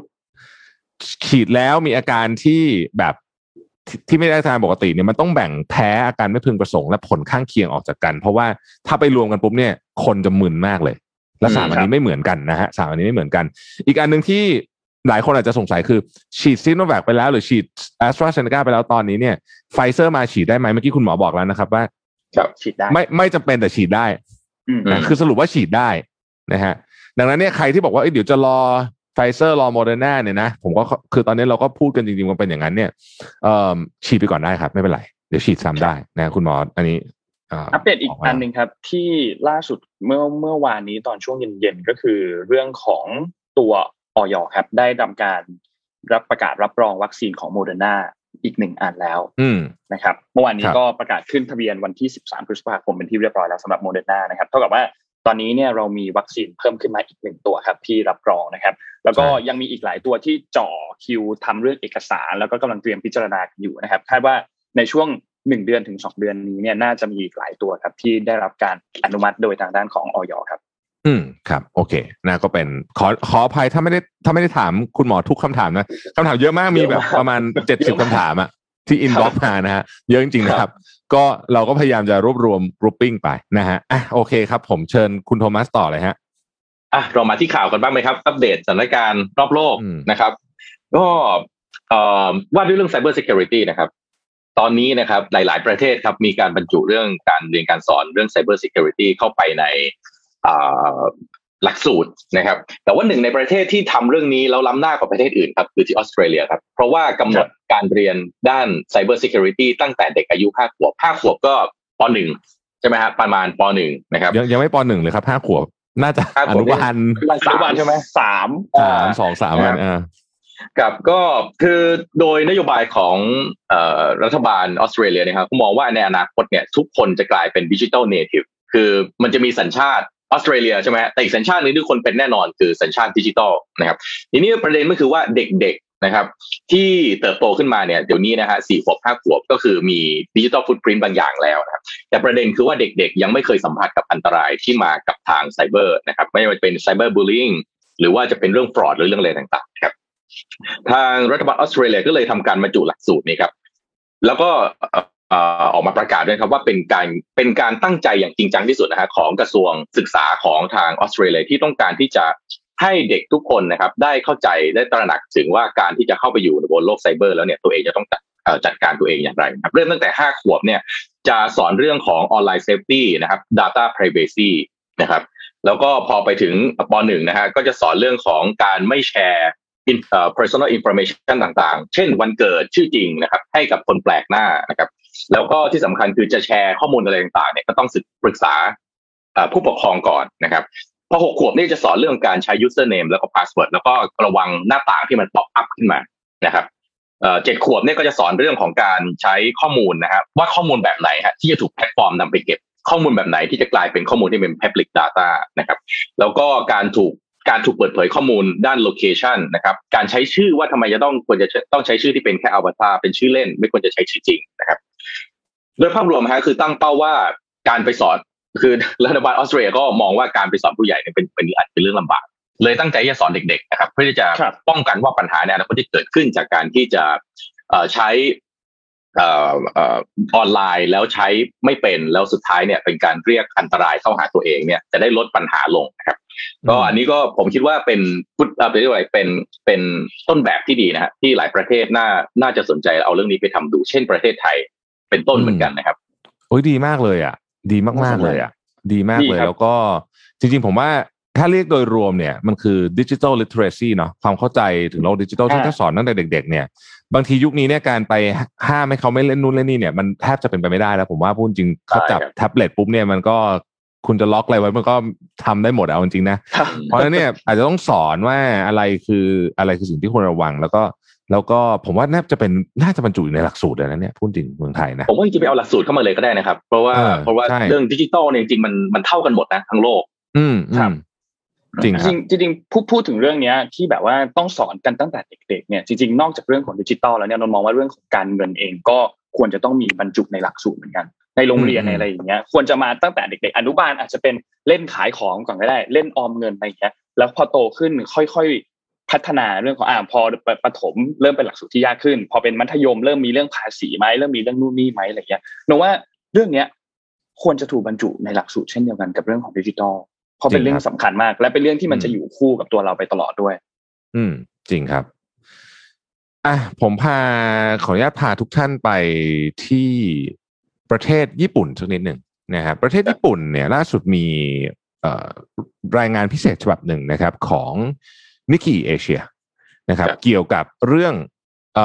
marriage equality นะฮะที่ญี่ปุ่นอย่างที่เราทราบกันเนี่ยนะครับว่าที่ญี่ปุ่นเนี่ยเรื่องเอ่อเอ่อ LGBTQ เนี่ยยังคงเป็นเรื่องที่ไม่ได้เปิดเผยแพร่มากนักเนี่ยนะครับ แล้วก็เอ่อดาพี่ขอสไลด์ขึ้นเลยนะฮะเอ่อ ยังยังคงยังคงเหมือนกับในประเทศ G7 ทั้งหมดเนี่ยจริงๆจะบอกว่ามีญี่ปุ่นประเทศเดียวนะฮะตอนนี้ที่ที่ที่ยังไม่มีกฎหมายเกี่ยวกับเรื่อง same sex marriage นะฮะอ่านะฮะสไลด์มาแล้วโอเคนะครับอะเราไปดูกันเลยครับว่ารายงานพิเศษชิ้นนี้เนี่ยเป็นยังไงบ้างนะครับ มันเริ่มต้นรายงานเนี่ยเขาบอกว่าเขาเริ่มต้นระหว่างคู่รัก คู่หนึ่งที่ชื่อว่าคาซิโอกับฮิโรชิเนี่ยนะครับใช้ชีวิตคู่ด้วยกันมาตั้งแต่หนึ่งเก้าเจ็ดศูนย์นะครับคนหนึ่งเสียชีวิตไป อีกคนหนึ่งเนี่ยเผชิญอุปสรรคมากมาย เพราะว่าครอบครัวของของผู้ที่เสียชีวิตเนี่ยไม่อนุญาตให้เข้าร่วมงานศพ ธุรกิจที่ก่อตั้งมาก็ถูกครอบครัวของฝั่งผู้ที่เสียชีวิตเนี่ยสั่งยุติกิจการโดยไม่ปรึกษาคู่ชีวิตเขาเลยเนี่ยนะฮะทั้งนั้นที่ทำงานด้วยกันมาตั้งแต่ต้นนะครับ แล้วก็เป็นจุดเริ่มต้นของ report ฉบับนี้ว่า เนี่ยถ้าเป็นคู่แต่งงานชายหญิงปกติเนี่ย คงจะไม่เกิดเรื่องแบบนี้ขึ้นนะครับ ต่อครับนะฮะภาพรวมนะครับ LGBTQ ในประเทศญี่ปุ่นเนี่ยญี่ปุ่นเป็นเพียงหนึ่งประเทศเท่านั้น เป็นเพียงประเทศเดียวเท่านั้นในกลุ่ม G7 ที่ยังไม่ผ่านกฎหมายสมรสเพศเดียวกันนะครับอย่างก็ดีเนี่ย แม้ว่าคนญี่ปุ่นถึง 82%นะครับจะสนับสนุนการสมรสเพศเดียวกัน แต่การเมืองยังขัขวางไว้ โดยอ้างว่าจะกระทบกับจารีตของครอบครัวนะครับ และเนื่องจากไม่มีกฎหมายนี้เนี่ยนะครับ คู่รักเพศเดียวกันจึงมีความเปราะบาง หรือมีความเสี่ยงในเชิงกฎหมายมาก ยกตัวอย่างเช่น สิทธิมรดก การเฝ้าไข้ในโรงพยาบาลนี่ยังเกี่ยวเลยนะฮะหรือแม้แต่สิทธิการย้ายถิ่นฐานของคู่รักชาวต่างชาตินะครับ ต่อครับเอ่อมันมีจุดเปลี่ยนสำคัญที่เกิดขึ้นเมื่อ สองเดือนที่แล้วนะฮะเป็นข่าวใหญ่ทีเดียวนะครับ แม้ว่าจะเกิดขึ้นที่ศาลแขวงศาลแขวงที่ซัปโปโรนะครับศาลแขวงซัปโปโรเนี่ยตัดสินบอกว่า การไม่อนุญาตให้มีการสมรสของเพศเดียวกันของรัฐบาลขัดกับรัฐธรรมนูญญี่ปุ่นในมาตรา 14 นะครับผู้พิพากษากล่าวแบบนี้เลยนะฮะโค้ดนะครับ เพศสภาพเป็นลักษณะส่วนบุคคล ไม่ถือว่าเป็นเรื่องของทางเลือก นั่นหมายความว่าอืมเอ่อการบังคับไม่ให้คนสองเอ่อเพศเดียวกันแต่งงานกันเนี่ยผิด เพราะว่า เพราะว่าเพราะเพราะด้วยเหตุผลนี้นะครับ ซึ่งอันนี้เนี่ยถือเป็นจุดเปลี่ยนสำคัญของกลุ่มที่สนับสนุน same sex marriage นะครับ ครับ สิ่งที่เกิดขึ้นที่ญี่ปุ่นตอนนี้ คือรัฐบาลเนี่ยยังคงเบรกเรื่องนี้อยู่แม้ว่าจะเกิดขึ้นที่ศาลแขวงที่ซัปโปโรเนี่ยนะครับ เพราะว่าคืออย่างที่บอกคนในรัฐบาลจำนวนมากเนี่ยรู้สึกว่า same sex marriage เนี่ยจะคุกคามขนบธรรมเนียมของญี่ปุ่นในเรื่องของสถาบันครอบครัวนะครับเออ หลังจากคำตัดสินของศาลแขวงที่ซัปโปโรเนี่ยรัฐบาลกล่าวว่ารัฐบาลไม่เชื่อว่ากฎหมาย ว่าด้วยการสมรสเนี่ยนะครับเอ่อไม่ขัดกับคือคือที่ยังไม่ครอบคลุมเพศสมรสเพศเดียวกันเนี่ยไปขัดกับรัฐธรรมนูญนะฮะแต่ว่าในขณะนี้เอาสถานการณ์เรื่องจริงที่ญี่ปุ่นตอนนี้เลยคือว่าเอ่อนายกรัฐมนตรีสุกะเนี่ยอยู่ภายใต้แรงกดดันมาก ๆของของสองฝั่งเลย ฝั่งแรกก็คือฝั่งอนุรักษ์นิยมนะครับ ซึ่งอันเนี้ยเป็น ญี่ปุ่นรู้อยู่แล้วนะฮะชายเป็นใหญ่มีความรักชาติอะไรอารมณ์แบบนั้นนะกับอีกกลุ่มหนึ่งคือกลุ่มที่เป็นอีกข้างหนึ่งที่ที่เป็น liberal หน่อยนะฮะอะต่อไปฮะเอ่อมีมีคนพูดเลยในฝั่งรัฐบาลบอกว่าแนวคิดเรื่องความหลากหลายทางเพศเนี่ยจะทำให้เด็กเอ่อที่อ่อนแอเนี่ยขึ้นมาเป็นผู้ขับเคลื่อนประเทศนะครับ ทางกลุ่มรับรู้ถึงความเคลื่อนไหวนี้ แต่ยังไม่สามารถจะปรับเปลี่ยนแนวคิดของกลุ่มในตอนนี้ได้แต่อย่างใด อันนี้คือฝั่งของ อนุรักษ์นิยมนะฮะอะต่อฮะทางเลือกเป็นยังไงบ้างนะครับต้องบอกว่าทางเลือกที่ญี่ปุ่นตอนนี้มีไม่มาก awareness เพิ่มขึ้นไหมเพิ่มนะฮะบางบางเมืองออก partnership certificate นะฮะบางบางบริษัทประกันออกกรมธรรม์รับรองคู่รักแต่มันไม่ได้มีผลอะไรเยอะมากในทางกฎหมายนะครับ ดังนั้นนี่จึงเป็นจุดสิ่งที่น่าสนใจนะฮะว่าว่าเเรื่องของความหลากหลายทางเพศในญี่ปุ่นเนี่ยนะครับ จะเดินหน้า ไปทางไหนนะครับ ขอบคุณนิกกี้เอเชียนะครับอืมน่าสนใจนะครับ เรื่องนี้เพราะว่าที่ที่ญี่ปุ่นนี่ต้องบอกว่า ผมเองไปเรียนญี่ปุ่นมาเนี่ย เห็นคนที่เรียกว่ามีมีอยากจะมีอยากจะเป็นเพศทางเลือกนะครับ แต่ว่าไม่สามารถที่จะเปิดเผยออกมาได้เท่าเวลาอยู่ที่ประเทศไทยอืมครับก็ก็ถ้าถ้าเกิดว่าแก้ตรงนี้ได้แต่ว่าด้วยความที่เป็นญี่ปุ่นก็จะมีความ conservative พอสมควรเรื่องนี้น่าสนใจมากว่าจะทำให้ญี่ปุ่นก้าวไปอีกขั้นหนึ่งในในในเรียกว่าอะไรการ เอ่อเรียกว่าอะไรทางเลือกของของของเพศที่มันเปลี่ยนไปในโลกนี้ครับครับ อุ้ยสี่สิบหกคือที่เจ็ดโมงสี่สิบหกอะบอกวันนี้ข่าวเพียบแหละคุณโทมัสกับนนท์เลยเลยฮะพอดีอยู่ครัยู่บที่ญี่ปุ่นนะผมก็เลยเอาอันหนึ่งมาให้ดูครับ คือสิ่งหนึ่งที่ญี่ปุ่นน่าจะทำได้ดีครับ คือเรียกว่าอะไรความเท่าเทียมกันทางเอ่ออะไรโครงสร้างพื้นฐานนะฮะที่ทำให้คนพิการนะครับอ่าสามารถที่จะใช้ชีวิตอยู่ในประเทศได้ ได้อย่างสะดวกสบายมากกว่ามากเอ่อเรียกเพียงพอเอ่อเท่าเท่ากับคนทั่วทั่วไปนะครับนี่มันมีละเอ่อมันก็เลยมีละครอันหนึ่งครับที่ทางช่อง NHK ฮะ ออกมาออกมาโฆษณานะครับว่ากำลังทำละครเรื่องนี้นะครับ ซึ่งเป็นละครแนวฮีโร่เนี่ยแหละครับเหมือนคาเมนไรเดอร์บ้านเราเนี่ยนะครับแต่เป็นเอ่อฮีโร่ความเร็วสูงนะครับ ที่เป็นผู้ที่มีความผิดปกติทางร่างกายครับ ก็คือเอ่อเรื่องเรื่องย่อคือโมริยามะไดจินะครับ เด็กหนุ่มชั้นมัธยมปลายเนี่ยประสบอุบัติเหตุตอนอายุ8ขวบจนเดินไม่ได้ต้องนั่งรถเข็นนะครับ แล้วก็เขาก็ฝึกฝนนะครับเพื่อที่จะเข้าแข่งในรายการโอลิมพาราลิมปิกนะครับ แล้ววันหนึ่งก็ได้รับพลังพิเศษนะฮะที่มาจากเทคโนโลยีของมนุษย์ต่างดาวก็เลยแปลงร่างฮะเป็นฮีโร่ชื่อแกนดีได้นะครับ เพื่อต่อสู้กับ monster ที่รุกรานโลกนะครับ ก็เนี่ยครับนี่คือสิ่งที่ญี่ปุ่นพยายามทำนะครับก็คือว่าความเท่าเทียมกันของเอ่อผู้ที่อาจจะมีเอ่ออะไรนะประสบปัญหาทางทางแต่ทุพพลภาพหรือว่ามีความพิการทางร่างกาย ก็อันนี้ฉายที่ช่อง NHK นะ NHK นะครับก็จะเริ่มฉายวันที่ 26 มิถุนายน ก็ไม่แน่อาจจะมาที่เมืองไทย หรือไม่ก็อาจจะดูทางออนไลน์ก็ได้นะครับ ก็คงจะมีคนแปลซับไทยก็ติดตามกันได้ครับ ครับนพาไปต่อที่ข่าวของคริปโตเคอร์เรนซีครับ เมื่อวานนี้เนี่ยอย่างที่ทุกคนเห็นตัวทวีตของอีลอนมัสก์เรื่องที่ว่าออกมาหยุดการใช้ตัวบิตคอยน์ชั่วคราวใช่ไหมครับ นอกจากนั้นเนี่ยจริงๆ เมื่อวานนี้เนี่ยมีอีกเรื่องหนึ่งครับที่ทำให้ตลาดคริปโตเนี่ย ติดลบอีกครั้งหนึ่งก็คือมันมีข่าวครับจากบลูมเบิร์กครับบลูมเบิร์กเนี่ยออกมารายงานว่า Binance ซึ่งเป็นกระดานเทรดอันใหญ่มากๆของโลกเนี่ยนะครับกำลังถูกตรวจสอบโดยกระทรวงยุติธรรมของสหรัฐครับนี่คือพาดหัวข่าว แต่พอเราเข้าไปดูในเนื้อหาของข่าวแล้วเนี่ยเนื้อหาของข่าวเนี่ยบอกว่าทางด้านของกระทรวงยุติธรรมของสหรัฐเนี่ยกำลังร่วมมือกับ Binance ในการที่จะตรวจสอบธุรกรรมที่อาจจะเป็นการฟอกเงินครับทำให้ตอนนี้เนี่ย กระดานคริปโตเนี่ยร่วง 10%ทั้งแผงเลยนะครับติดต่อจากข่าวของบิตคอยที่ไม่รับกับเทสลานะครับอืมเรื่องเรื่องนี้ทำเอาพี่ไม่ได้หลับไม่ได้นอนเลยนะครับเมื่อคืนนี้เนี่ยคือจริง ๆ จะบอกว่าแม้แต่บลูมเบิร์กเองเนี่ยคุณจะอ่านในหัวข้อข่าวก็ไม่ได้เพราะว่าถ้าเขาไปอ่านเนี่ยจริง ๆ แล้วเนี่ย Binance เขาเขากำลังร่วมมือกับทางการนะฮะครับกำลังร่วมมือกับคือมันเป็นคนละเรื่องเลยนะ แต่ว่าคนเนี่ยอ่านเอาไม่ใช่ว่า fraud ไม่ใช่เอง fraud ไม่ใช่เขาจะช่วยจะช่วยทางการแต่ว่าสอบ คนอ่านหัวหัวข่าวเนี่ย มันมันเป็นอย่างนั้นจริง ๆ คือมันมันมันแปลไปได้ทางนั้นจริง ๆ นะครับเรื่องนี้ก็เลยทำให้เมื่อวานนี้เนี่ยโอ้โหเรียกว่าคริปโตเคอร์เรนซีเนี่ย ร่วงแบบทั้งกระดานเลยทีเดียวแต่ว่าร่วงทั้งแผงร่วงทั้งแผง แต่ว่ามี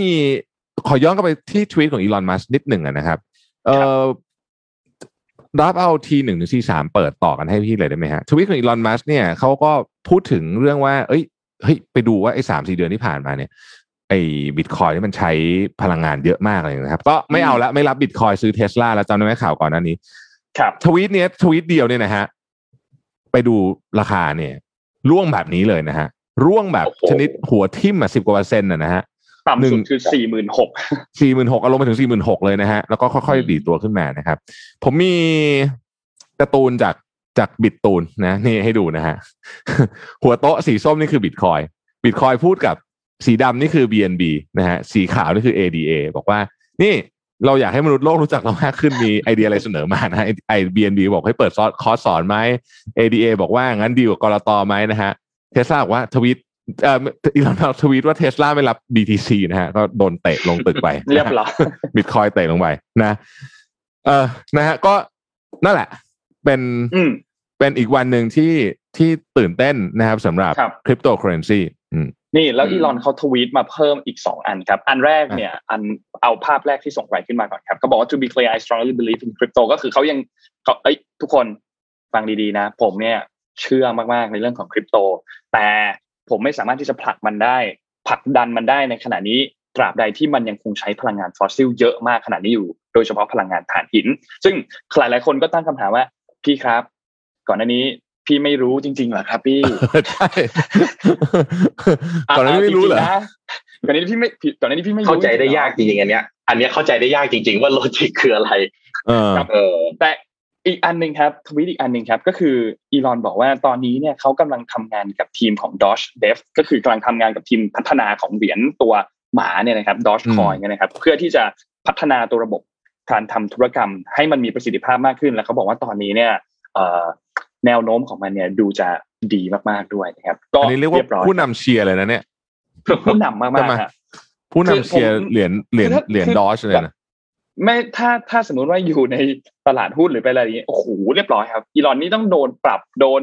โทษโดนนู่นโดนนี่แน่นอน แต่ด้วยความที่เป็นคริปโตเคอเรนซีเออเรื่องนี้เรื่องนี้น่าสนใจคิดนะคุณแท็บนนคือปกติเนี่ยถ้ามันเป็นหลักทรัพย์เป็นแอสเซทเป็นหุ้นเป็นอะไรพวกนี้ใช่ไหมครับมันก็จะมีกรตมี regulator อะ ใช่แต่ว่าพอเป็นเป็นอะไรที่มัน decentralized แบบเนี้ยในในแล้วก็ในอนาคตด้วยนะ มันจะกลายเป็นว่าคนที่มีอิทธิพลทางความคิดเป็น influencer เนี่ย สามารถมาปั่นได้โดยที่ไม่มี regulator เลยหรือเปล่า ถูกต้องครับ อันนี้อันนี้อันนี้อันนี้ทำให้เห็นเลยว่าที่รอนมัสทำอันเนี้ย คือเขาเนี่ยสามารถที่จะขอขออนุญาตใช้คำว่าสามารถที่จะ dominate ราคาของคริปโตเคอเรนซีได้เลยนะแล้วถ้าเกิดคิดแบบ worst case scenario เนี่ย ถ้าคุณทำแบบนี้ได้คือหนึ่งทวีตคุณขยับราคาได้สิบเปอร์เซ็นเนี่ย มันก็ง่ายมากเลยในการหาเงินถูกไหมคุณก็ไปคุณก็ไปซื้อ future ไว้หรือว่าไป short ไว้อะไรอย่างเงี้ย ก็ได้เชียว short ไว้นะ เสร็จแล้วก็ออกปล่อยทวีตอันนึง แล้วก็แก้ข่าวตอนหลังก็ได้อะไรเงี้ยแล้วก็บวกลบกับขาไปกับสิบเปอร์เซ็นได้สบายหรือรู้อยู่แล้วว่าเนี่ยการที่เราปล่อยข่าวแบบนี้เนี่ยว่าเทสลาไม่เลิกรับบิตคอยเนี่ยพอปล่อยข่าวแบบนั้นปุ๊บราคามันร่วงอยู่แล้วเขาเขาคงรู้อยู่แล้วแหละ แล้วก็ช้อนซื้อ ใช่ อะไรก็ได้อะคือ ถ้าคุณดอมิเนตตลาดได้เนี่ย ซึ่งในการทำแบบนี้ในในตลาดที่มี regulator เช่นตลาดหลักทรัพย์เนี่ย ผิดกฎหมายนะครับ นี่นี่คือเข้าข้อหาปั่นหุ้นเลยเนาะเนี่ยอันนี้ก็เป็นคำถามที่คุณโทมัสคำถามนี้น่าสนใจมาก เพราะตอนนี้เนี่ยโลกมันก็จะไปทางนั้น แต่ในในในขาหนึ่งก็คือคนไม่ไม่อยาก ไม่อยากให้มี regulator แต่ในขาหนึ่งเนี่ยมันก็จะมีแบบนี้ครับอืมแต่พอไม่มี regulator เนี่ยมันกลายเป็นอะไรนะเอ่อ ทุกอย่าง decentralize กระจายออกใช่ไหมครับแต่ว่าคนคนเดียวสามารถที่จะ manipulate ตลาดทั้งตลาดได้ แล้วก็มูลค่าที่ manipulate นะความเสียหายหรือความผันผวนนะกัน เยอะกว่าอยู่ในตลาดที่มี regulator อีกอืมก็อย่างที่บอกอะไม่มีอะไรมีข้อดีอย่างเดียวนะมันก็มีข้อเสียด้วยนี่เราก็เริ่มเห็นชัดๆ แล้วว่าข้อเสียเป็นแบบนี้อะครับ อะเอ่อไปต่อผมพาไปกันบ้างประเทศหนึ่งฮะที่อาจจะเอ่อไม่ดีเซนท r ลไลซ์ครับทุกอย่างเซ็นท r ลไลซ์แน่นอนนะแล้วก็น่าเป็นห่วงนิดนึงนะก็คือเพื่อนบ้านของเราประเทศพม่านะครับอืมล่าสุดเอ่อเมื่อวันจันทร์เนี่ยผมก็เพิ่งอ่านข่าวให้ฟังเพราะว่ารัฐบาลพม่าได้มีการประกาศนะครับว่าเอ่อเอ่อรัฐบาลที่ถูกตั้งขึ้นมาโดยเอ่อฝั่งประชาฝั่งสนับสนุนประชาธิปไตยนี่ถือว่าเป็นองค์กรก่อการร้ายนะครับ แล้วก็ห้ามให้การสนับสนุนสนับสนับสนุนเด็ดขาดรวมทั้งสื่อมวลชนก็ห้ามสัมภาษณ์ด้วยนะครับ ล่าสุดนะฮะรัฐบาลฐานพม่านะครับมีการอนุมัติงบนะฮะลงทุนในโครงการรวมมูลค่ากว่า 2,800 ล้านเหรียญสหรัฐนะครับ โดยส่วนใหญ่เนี่ยจะเป็นโครงการที่เกี่ยวกับเอ่อพลังงานนะครับเอ่อเป็นเอ่อก๊าซธรรมชาตินะครับก๊าซธรรมชาติอย่างเดียวด้านพลังงานอย่างเดียวเนี่ยประมาณ 2,500 ล้าน เหรียญสหรัฐที่เหลือก็จะเป็นพวกปศุสัตว์นะครับเป็นโครงสร้างพื้นฐานนะครับโครงการทั้งหมดเนี่ย15 โครงการได้รับอนุมัติไปเมื่อวันที่ 9 พฤษภาคมนะครับโดยประกาศผ่านทางเว็บไซต์ของคณะกรรมการการลงทุนของพม่าเองนะครับแต่ว่าที่น่าสนใจคือว่ามีการประกาศขึ้นมาครับมีรายละเอียดแค่นี้ครับแต่ไม่บอกเลยครับว่าใครเป็นผู้ได้สัมปทาน ไปลงทุนที่ไหนอะไรยังไงบ้าง ไม่บอกเลยนะครับทำให้นักวิเคราะห์ก็คาดว่าเศรษฐกิจของพม่าครับเอ่อจนถึงสิ้นปีครับคาดว่าปีนี้น่าจะหดตัวถึง 20%นะครับแล้วก็ ประเทศที่เข้าไปประเทศที่มีเอกชนเข้าไปลงทุนในประเทศพม่ามากที่สุดนะครับ อันดับหนึ่งนะจีน อันดับที่สองสิงคโปร์และอันดับสามประเทศไทยเรานี่เองนะครับ ก็โรงไฟฟ้าของพม่าที่ผ่านมานะครับเเรื่องของพลังงานไฟฟ้าในพม่าเนี่ยถ้าใครไปจะรู้นะครับว่ามันยังมีความไม่เสถียรอยู่สูงมากนะฮะนั่งนั่งประชุมอยู่บางทีไฟตกไฟดับเนี่ยเกิดขึ้นเป็นเรื่องปกติเลยนะครับ แล้วโรงไฟฟ้าพม่าในอดีตที่ผ่านมาครับใช้พลังงานจากน้ำเป็นหลักนะครับ แต่ว่าก๊าซธรรมชาติเนี่ยก็มีสัดส่วนมากขึ้นเรื่อยๆนะครับ ซึ่งความต้องการด้านพลังงานเนี่ยมีความสำคัญสำหรับความมั่นคงของพม่านะครับ ก็เป็นที่น่าสนใจครับว่าพม่าเองตอนนี้ดึงเรื่องของการตัดสินใจนะครับ แล้วก็การอนุมัติต่างๆเนี่ยกลับมาอยู่ที่รัฐบาลทหารนะครับ แล้วก็ข้อมูลต่างๆนะครับตั้งแต่วันจันทร์เนี่ยก็แต่ละสื่อหลาย ๆ สื่อทั่วโลกนะครับ ใช้คำว่าคนประชาชนพม่าอยู่ในสถานการณ์ที่เรียกว่า information blackout นะครับ ก็คือ ไม่สามารถที่จะติดต่อกันเองได้นะครับ สื่อต่างๆ ก็ถูกล็อกแล้วก็หลาย ๆ สื่อนะครับ ก็ถูกยึดใบอนุญาตด้วยซ้ำนะครับ หลายๆสื่อถ้าเกิดว่าไปสัมภาษณ์ในอีกฝั่งตรงข้ามที่เป็นประชาธิปไตยก็ถูกผลักดันว่าเอ่อคุณสนับสนุนเอ่อผู้ก่อการร้ายอีกนะครับ ก็เป็นประชาเป็นกำลังใจให้ชาวพม่าจริง ๆ นะครับ แล้วก็อันนี้น่าสนใจมากครับว่าเป็นความท้าทายจริงว่าประชาคมอาเซียนจะเอายังไง แล้วก็มีจุดยืนอย่างไรกับเรื่องนี้ครับอืมน่าสนครัใจบมากเดี๋ยวเดี๋ยวเดี๋ยวเดี๋ยว แจกของแจกของวันนี้วันนี้เออของแจกใช่พิเศษใช่เพราะว่าเรารู้สึกขึ้นรูปแบบคิดถึงสตูดิโอมากเลยนะครับเนี่ยเล่าเล่าให้ท่านผู้ชมทุกฟังฟังว่าตอนนี้เราจัดไฟแบบแบบใหญ่โตเลยนะที่สตูดิโอเนี่ย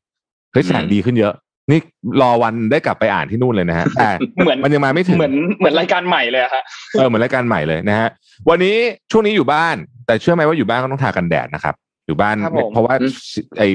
บลูไลท์เนี่ยอย่างน้อยเนี่ย อันเนี้ยมันทำให้หน้าคุณแบบ ไม่ไม่ดีอะอ๋อนะฮะเออเพราะฉะนั้นเนี่ยวันนี้เราก็เลยมีกันแดดอันใหม่อันหนึ่งของสีจันทร์ชื่อแดดถูกชายหน้าตาเหมือนไม่ไม่ต้องมีอะไรอย่างเงี้ยเอาเอาอย่างนี้เลยแล้วกันนะให้ดูอย่างนี้เลยนะนี่อย่างนี้นะครัฮะบผมอันนี้เป็นโทนอัพทาแล้วหน้าขาวขึ้นนิดหนึ่งนะครับ เอ่อยี่สิบรางวัลอะครับ ถามอะไรดี ส่งมาให้ทุกคนที่บ้านเพื่อที่จะทาป้องกันแสง blue light นะฮะยี่สิบรางวัลถามอะไรดีฮะเอ่อือมวันนี้เราสัมภาอ่า ให้ให้ให้คิดก่อนไม่ขอคิดก่อนเตรียมเตรียมแต่ขอไม่เคยเตรียมคำถามโดนคั่นด้วยข่าวหนึ่งก่อนครับข่าวนี้เป็นข่าวเกี่ยวกับเรื่องของก่อนหน้านี้ที่มีการถูกโจมตีทางไซเบอร์ของ Colonial Pipeline ที่เป็นท่อส่งเชื้อเพลิงนะครับ เมื่อสัปดาห์ที่แล้วแล้วก็กลุ่มแฮกเกอร์อันนี้เนี่ยก็เรียกร้องค่าเขาเรียกว่าเป็นเหมือนค่าไถ่แล้วกันเขาเรียกว่า ransom อืมเนี่ยนะครับ จำนวนเงินเนี่ยคือ 5 ล้านเหรียญสหรัฐนะครับล่าสุดครับมีอัปเดตข้อมูลมาเมื่อวานนี้ครับบอกว่าเป็นข้อมูลที่รายงานเริ่มต้นอันแรกในที่รายงานคือบลูมเบิร์กนะครับก็หลังจากนั้นก็มีทางด้านของ CNBC ที่รายงานต่อมานะครับก็คือทางด้านของ Colonial Pipeline เนี่ยทำการจ่ายค่าไถ่เรียบร้อยแล้วนะครับจำนวนเงิน 5 ล้านเหรียญสหรัฐ ให้กับทางด้านของกลุ่มที่เป็นแฮกเกอร์ที่เข้ามาแฮกทางไซเบอร์ของตัวท่อส่งน้ำมันอันนี้เนี่ยนะครับซึ่งตอนนี้เนี่ยจากข้อมูลที่ ทาง CNBC เนี่ยเขาก็ติดต่อไปทาง Colonial Pipeline ทันทีว่าให้ยคุณคุณทำการจ่ายอันนี้เรียบร้อยแล้วหรือยัง เพราะว่า Bloomberg ครับการรายงานอันนี้ ทางด้านของ Colonial Pipeline ก็ยังไม่ได้ทำการตอบจังตอบแบบทันที แต่ว่าข้อมูลเนี่ยได้รับการยืนยันออกมาแล้วว่าทำการจ่ายไปเรียบร้อยแล้วจริง ๆ นะครับ ทีนี้เรายังไม่เห็นว่ามี transaction เนี่ยเกิดขึ้นในช่วงเวลาตอนไหน รู้แค่ว่ามีการทำจ่ายออกไปเรียบร้อยแล้วเขาก็เลยมีการไปสัมภาษณ์โจไบเดนครับ โจไบเดนเมื่อวันพฤหัสบดีเมื่อวานนี้ที่ผ่านมาเนี่ยก็ยังปฏิเสธที่จะตอบคำถามนี้นะครับว่าทาง Colonial Pipeline เนี่ยทำการจ่ายเงินอันนี้หรือยังแต่โจไบเดนเนี่ยเขาทำการประกาศลงนามคำสั่งประธานาธิบดีอันหนึ่งครับในวันพุธก่อนหน้านั้นเนี่ยเขาลงนามลงนามคำสั่งอันนี้เป็นมาตรการป้องกันการโจมตีทางไซเบอร์ของรัฐบาลกลาง แล้วก็หน่วยงานต่างๆ ให้ประเทศเนี่ยคือทำการคุมเข้มเกี่ยวกับเรื่องนี้มากขึ้น เพราะว่าอย่างที่เราเห็นเคสของโคลอมเบียปาปลายที่เพิ่งเกิดขึ้นมา แล้วก็ มันเกิดการขาดแคลนของน้ำมันค่อนข้างเยอะนะครับอืมขาดการขาดแคลนของน้ำมันรอบนี้เนี่ยค่อนข้างที่จะส่งผลกระทบต่อทางฝ้าของฝั่งตะวันออกของประเทศนะครับ ซึ่งก็คือทำให้น้ำมันเนี่ยส่งไปไม่ได้ เพราะว่ามันท่อมันออฟไลน์ไปเลยนะครับ ซึ่งก็เกิดในช่วงเวลาระยะหนึ่งหลังจากนั้นเขาก็มีคำสั่งมีการประกาศมาตรการฉุกเฉินมา มีการประกาศออกมาบอกว่า จากเดิมเนี่ยเขาจำกัดเวลาของคนส่งน้ำมันที่ส่งทางถนนเนี่ยจำนวนเท่านี้ต่อชั่วโมงก็ขยายเวลาเพิ่มออกมา เพื่อที่ให้ ไม่มีการขาดแคลนพลังงานเกิดขึ้นในพื้นที่ต่างๆนะครับ อย่างไรก็ตามเขาบอกว่าไบเดนก็ชี้แจงชัดเจนครับว่าสาเหตุเนี่ยมันเกิดขึ้นไม่ได้แค่เรื่องของ Colonial Pipeline เท่านั้น ก่อนหน้านี้เนี่ยมันมีบริษัทหลายบริษัทที่ถูกแฮ็กในทำนองประมาณนี้ ไม่ว่าจะเป็น s o l a r w i n เป็น Microsoft Exchange แล้วก็ล่าสุดก็คือ Colonial Pipeline เนี่ยนะครับ เพราะฉะนั้นเขา ค่อนข้างมองเห็นว่าตอนนี้เนี่ยภาคเอกชน และรวมถึงรัฐบาลเองเนี่ยกำลังเผชิญกับปัญหาเกี่ยวกับเรื่องของการคุกคามทางไซเบอร์หนักมากๆ ก็เลยต้องการที่จะปิดช่องโหว่อันนี้ครับนี่ก็เป็นข่าวอันหนึ่งที่สุดท้ายแล้วเนี่ยทางด้านของบริษัทก็ต้องจำเป็นต้องจ่ายค่าไถ่อันนี้ออกไปนะครับ ก็ระวังกันด้วยนะครับ เรื่องนี้จะเป็นเรื่องใหญ่มาก ธุรกิจ Cyber Security เนี่ยมีการคาดการณ์ว่าจะมีมูลค่าสูงถึงหนึ่งล้านล้านเหรียญสหรัฐในเร็ววันนี้นะฮะเป็นธุรกิจที่โตมากอีกอันหนึ่งนะเพราะมันน่ากลัวครัจบริงๆนะครับ และข้อมูลเคิดคำถามออกแล้วอะเชิญเชิญนนท์แล้วข้อข้อมูลที่เราได้รับมาเนี่ยคือไม่ใช่แค่ธุรกิจใหญ่เท่านั้นที่จะถูกโจมตีนะครับธุรกิจรายย่อยธุรกิจขนาดกลางขนาดเล็กเองก็ถูกโจมตีทางด้านไซเบอร์เช่นเดียวกันต้องระมัดระวังมากๆครับต้องระมัดระวังต้องระมัดระวังอะเปลี่ยนใจละเนื่องจากว่าไม่ได้แจกมานานนะครับ วันนี้แจกห้าสิบอันเลยแล้วกัน ห้าสิบโอ้โหรางวัลนะฮะเออแจกโอเคครับที่ผมไม่เหนื่อยแอดมินเหนื่อยเพราะแอดมินต้องไปเตรียมแอดมินตอนนี้ปาดเหงื่ออยู่นะครับปาดเหงื่ออยู่ปาดเหงื่ออยู่นะห้าสิบรางวัลนะครับ กันแดด เอ่อคำถามเราอยากจะช่วย อยากจะช่วยให้ร้านโดยเฉพาะร้านอาหารตอนนี้ suffer จริง ๆ นะครับ suffer จริง ๆ นะครับ อยากให้ทุกคนเนี่ย ขอร้านแบบ ไม่ไม่ต้องเอาร้านดังอะอยากร้านเล็กอยากช่วยร้านเล็ก ร้านเล็กที่อืมคุณคิดว่า เอ้ย อันนี้ไม่ไม่ได้แบบโอ้แบบคนรู้จักเยอะแต่อร่อย อยากแนะนำอืมขอคนละหนึ่งร้านแฮชแท็ก Mission แล้วกันนะอ่าไม่แฮชแท็กโรบินฮูดก็ได้เนี่ยช่วยช่วยสปอนเซอร์เราเต็มที่นะแน่นอนเราอยากนะฮะแฮชแท็กโรบินฮูดขอหนึ่งร้านเล็ก เอาแบบอืมค่อนข้างมั่นใจว่าร้านเนี้ยแบบไม่ไม่ mass ไม่ mass นะอ่าอ่าจะ mass เล็กก็วันนะฮะนี้แหละครับพี่จะ mass ก็วันนี้นะฮะอะลุยเลยฮะเก็บห้าสิบเอรางวัลโดนะครับ ใครที่ไม่เคยได้เนี่ย ถ้าวันนี้ยังไม่ได้อีก ก็อาจจะแปลว่าคุณดวงไม่ค่อยดีจริงครับผมพยายามต่อไปครับ เดี๋ยวมันจะต้องได้รางวัลแน่นอนนะฮะครับนะครับห้าสิบรางวัลนะครับแอดมินเตรียมตัวนะฮะเตรียมตัวสุกนะฮะมือเราวิงแล้วฮะดราฟนี่มือเราวิงเลยนะฮะนั่งเอฟคนกันมือเราวิงเลยเออนะครันั่บง F F คนทาง Facebook เท่านั้นนะครับ ขอย้ำอีกครั้งหนึ่งนะครับ ทางทาง YouTube เราติดต่อกลับไปไม่ได้นะครับ ครับอะอะผมเรื่องโควิดนะฮะ กระทบรายได้ร้านอาหารแล้วก็ทุกธุรกิจนะครับหนึ่งใน หน่วยงานแล้วกันนะครับ ที่เราอาจจะจินตนาการไม่ออกว่าเอ๊ะเขาได้รับรับผลกระทบด้วยหรือเปล่า นั่นก็คือกทมนะครับก็กทมหมายถึงหมายถึงกทมนี่แหละเอ่อเอ่ออะไรผู้อะไรนะเอ่อเอ่ออะไรการปกครองส่วนท้องถิ่นเนี่ยฮะที่บริหารจัดการกรุงเทพมหานครเนี่ยกรุงเทพมหานครกรุงเทพมหานครเนี่ยแหละนะครับอืมอืมได้รับผลกระทบจากโควิดด้วยนะครับ ก็คือว่าจัดเก็บรายได้ปี 64 ครับ คาดว่าต่ำเป้านะครับ คืองบประมาณของกทมเนี่ยครับ มีงบประมาณ ที่จะต้องจัดเก็บให้ได้ในแต่ละปี ซึ่งมีอะไรบ้างครับเนี่ยเวลาที่เราไปเทศกิจนะฮะค่าเช่าค่าอะไรต่างๆเนี่ยเป็นรายได้ของกทมทั้งสิ้นนะรถไฟฟ้าอย่างเงี้ยนะครับเอ่อเอ่อที่เอ่อเราโดยสารรถไฟฟ้าเนี่ยรายได้เข้าเข้ากทมนะครับเป้าเนี่ย7.5หมื่นล้านนะฮะที่เป็นที่เป็นที่เป็นเอ่องบประมาณประจำปีที่ต้องมีการจ่ายค่าเงินเดือนค่าอะไรต่างๆนะครับ คาดว่าปีนี้ครับเอ่อจัดเก็บได้ไม่ตามเป้าแน่นอนที่สำคัญนะครับมิสเป้าไปประมาณ8,000ล้านเยอะมากๆนะครับ แล้วก็ตอนนี้เนี่ยยังที่สำคัญเลยนะฮะงบเอ่อหนี้ที่ติดอยู่กับ BTS ครับ ก็ยังไม่มีวี่แววว่าจะสามารถหาเงินมาจ่ายได้หรือเปล่า นี่เดี๋ยวผมจะเล่าให้ฟังว่าทำไมครับกทมถึงต้องออกมาบอกว่าไม่จ่ายแน่นอนและต้องให้รัฐบาลจ่ายให้นะครับ จากสถานการณ์ของเอ่อการระบาดของโควิดนะครับกระทบกระทบต่อกทมเต็มๆนะฮะแล้วก็ทำให้ตัวเลขเนี่ย เก็บจัดเก็บไม่ได้อย่างที่ผมได้เรียนไปนะประมาณ 15เปอร์เซ็นต์15เปอร์เซ็นต์ที่ยเราพูดถึงเนี่ยคือเป็นหมื่นล้านนะครับ ประมาณ1.2หมื่นล้านนะครับ ในส่วนของงบประมาณปีสองห้าสองห้าหกห้าก็ตั้งเป้าไว้เจ็ดหมื่นแปดพันล้าน ก็คิดว่าเก็บไม่ได้ซ้ำในอีกเหมือนกันของตั้งหกห้าก็คือปีหน้านะครับ คิดว่าเก็บไม่ได้อีกเหมือนกันนะครับ แล้วก็เอ่อตั้งเป้าว่ายังไงขอให้กระทรวงการคลังเนี่ย น่าจะเข้ามาช่วยนะครับ ที่จะหารายได้เข้ามาเพิ่มเติมให้กับกทมได้ด้วยบ้างหรือเปล่านะครับ นอกจากนี้ครับในปีสองห้าหกห้าเนี่ย นอกจากจะจัดเก็บ สองหกสองห้าสี่เนี่ยมิสเป้าแน่นอนนะครับ ประมาณหมื่นล้านเนี่ยนะครับอ่าโทษทีประมาณแปดพันล้านนะครับ ปีหน้าก็ปีหน้าสองห้าหกห้าเนี่ยก็คาดว่าจะมิสเป้าอีกเหมือนกัน แล้วนำซ้ำนะฮะยังมีภาระที่ต้องชำระเงินคืนสะสมที่ยืมมาจำนวนหกพันล้านบาทอีกนะครับ ก็อาจจะทำให้รายได้ที่จะรับได้จริงเนี่ยนะฮะจะลดลงไปอีกนะครับ แล้วก็จะต้องนำเงินสะสมมาใช้ในการดำเนินงานโครงการต่างๆนะครับ ซึ่งขณะนี้เนี่ยมีการเสนอโครงการมาแล้วนะครับ คิดเป็นมูลค่าลงทุนรวม 1 1 4 5 0 0 ล้านบาท นะงบประมาณกทมมีแค่ประมาณ70,000ละ78,000ล้านนะครับ โครงการเสนอเข้ามา1 1 4 0 0 0ล้านนะครับ เพราะฉะนั้นโดยภาพรวมครับ นี่คือสาเหตุว่าทำไมที่ BTSC นะครับมีปัญหากับทางกทม แล้วกทมเนี่ยไม่มีงบประมาณที่จะจ่ายหนี้ที่ตอนนี้ถึงดีลแล้วนะครับสามหมื่นล้านจากแสนล้านนะครับแล้วก็กทมถึงต้องร้องขอไปทางกระทรวงการคลังครับ ว่าจะต้องช่วยจ่ายให้ เพราะว่าตอนนี้นะครับ เฉพาะที่ กทมเองจะต้อง handle project on hand รวมถึงที่สำคัญนะครับ เงินเดือนของเจ้าหน้าที่เนี่ยนะครับ ก็มีโอกาสที่จะมีความเสี่ยงนะที่จะไม่พอแล้วต้องชะลอหลายโครงการไป เพราะฉะนั้น อันนี้น่าจะเป็นที่แน่นอนนะครับพอเห็นตัวเลขนี้ว่า BTSC ต้องรอต่อไปแน่นอน แล้วก็ประชาชนต้องลุ้นต่อไปครับว่าเคสนี้จะเป็นอย่างไร เอ๊ะ คุณโทมัสกับนนเรายังไม่ได้คุยเรื่องว่าประมาณแผ่นดินปีหกห้าใช่ไหมยังครับเวอร์ชันสั้นอะผมเอาเวอร์ชันสั้นให้ทุกท่านฟังนะครับ เอ่อปีหกห้าเนี่ย งบประมาณเนี่ย ตั้งไว้เนี่ยนะครับสามจุดหนึ่งล้านล้าน ซึ่งมันน่าสนใจตรงนี้ มันน้อยกว่าปีหกสี่ปกติเนี่ยเราไม่ค่อยตั้งงบประมาณน้อยกว่าปีก่อนเนาะแต่ครั้งนี้ตั้งน้อยกว่านะครับ แล้วก็เป็นงบประมาณขาดดุลประมาณเจ็ดแสนล้านพูดง่ายคือว่าเขากะว่าเขาจะได้รายได้เนี่ยประมาณสองจุดสี่ล้านล้านนะฮะ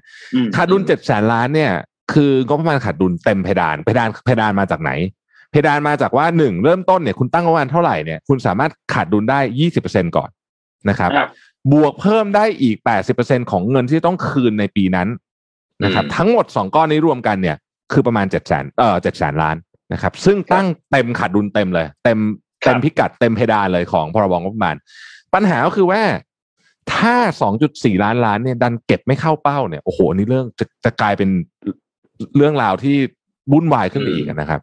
ดังนั้นเนี่ยจะเห็นว่าสถานการณ์การเงินของของประเทศเราตอนนี้เนี่ยน่าเป็นห่วงนะครับน่าเป็นห่วงจริง ๆ ดูจากการตั้งงบประมาณเนี่ย ก็รู้แล้ว อืม ต้องไปแก้กฎหมายไหมครับ ถ้าอย่างนี้เพื่อให้เพดาน เอ่อของหนี้หรือเพดานของการขาดดุลมัน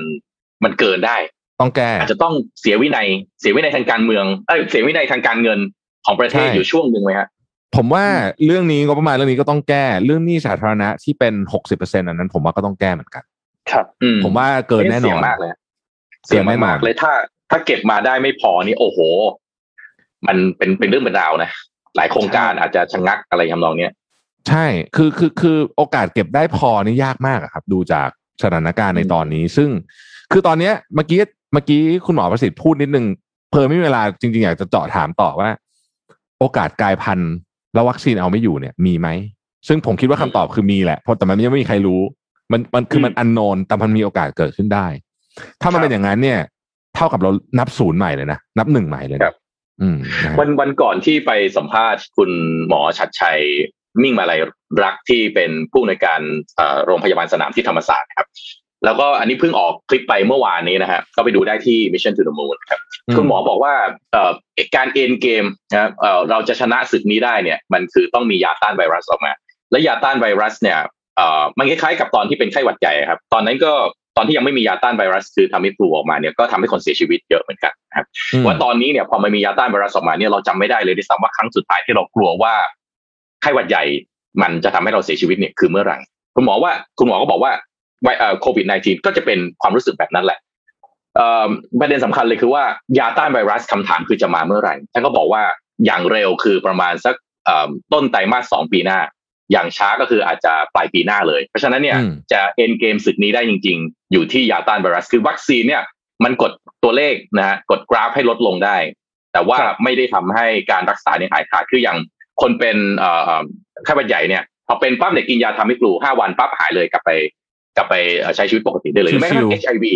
ใช่ HIV เองก็ตามเพราะเป็นไวรัสเหมือนกัน พอกินยาต้านไวรัสใช่ไหมก็อยู่ได้สามสิบปีอยู่ได้นานกว่า เป็นเป็นโรคอื่นๆอีกนะครับนั้นก็ก็เนี่ยฮะ นั้นก็ตอนนี้มีก็เลย step แรกวัคซีนก่อน step ที่สองก็คือก็ต้องรอตัวยาต้านไวรัสเข้าใจว่าทางไฟเซอร์กำลังทำอยู่ถูกไหมฮะกำลังและน่าจะมีหลายที่แหละแต่ว่าไฟเซอร์ออกข่าวมาก่อน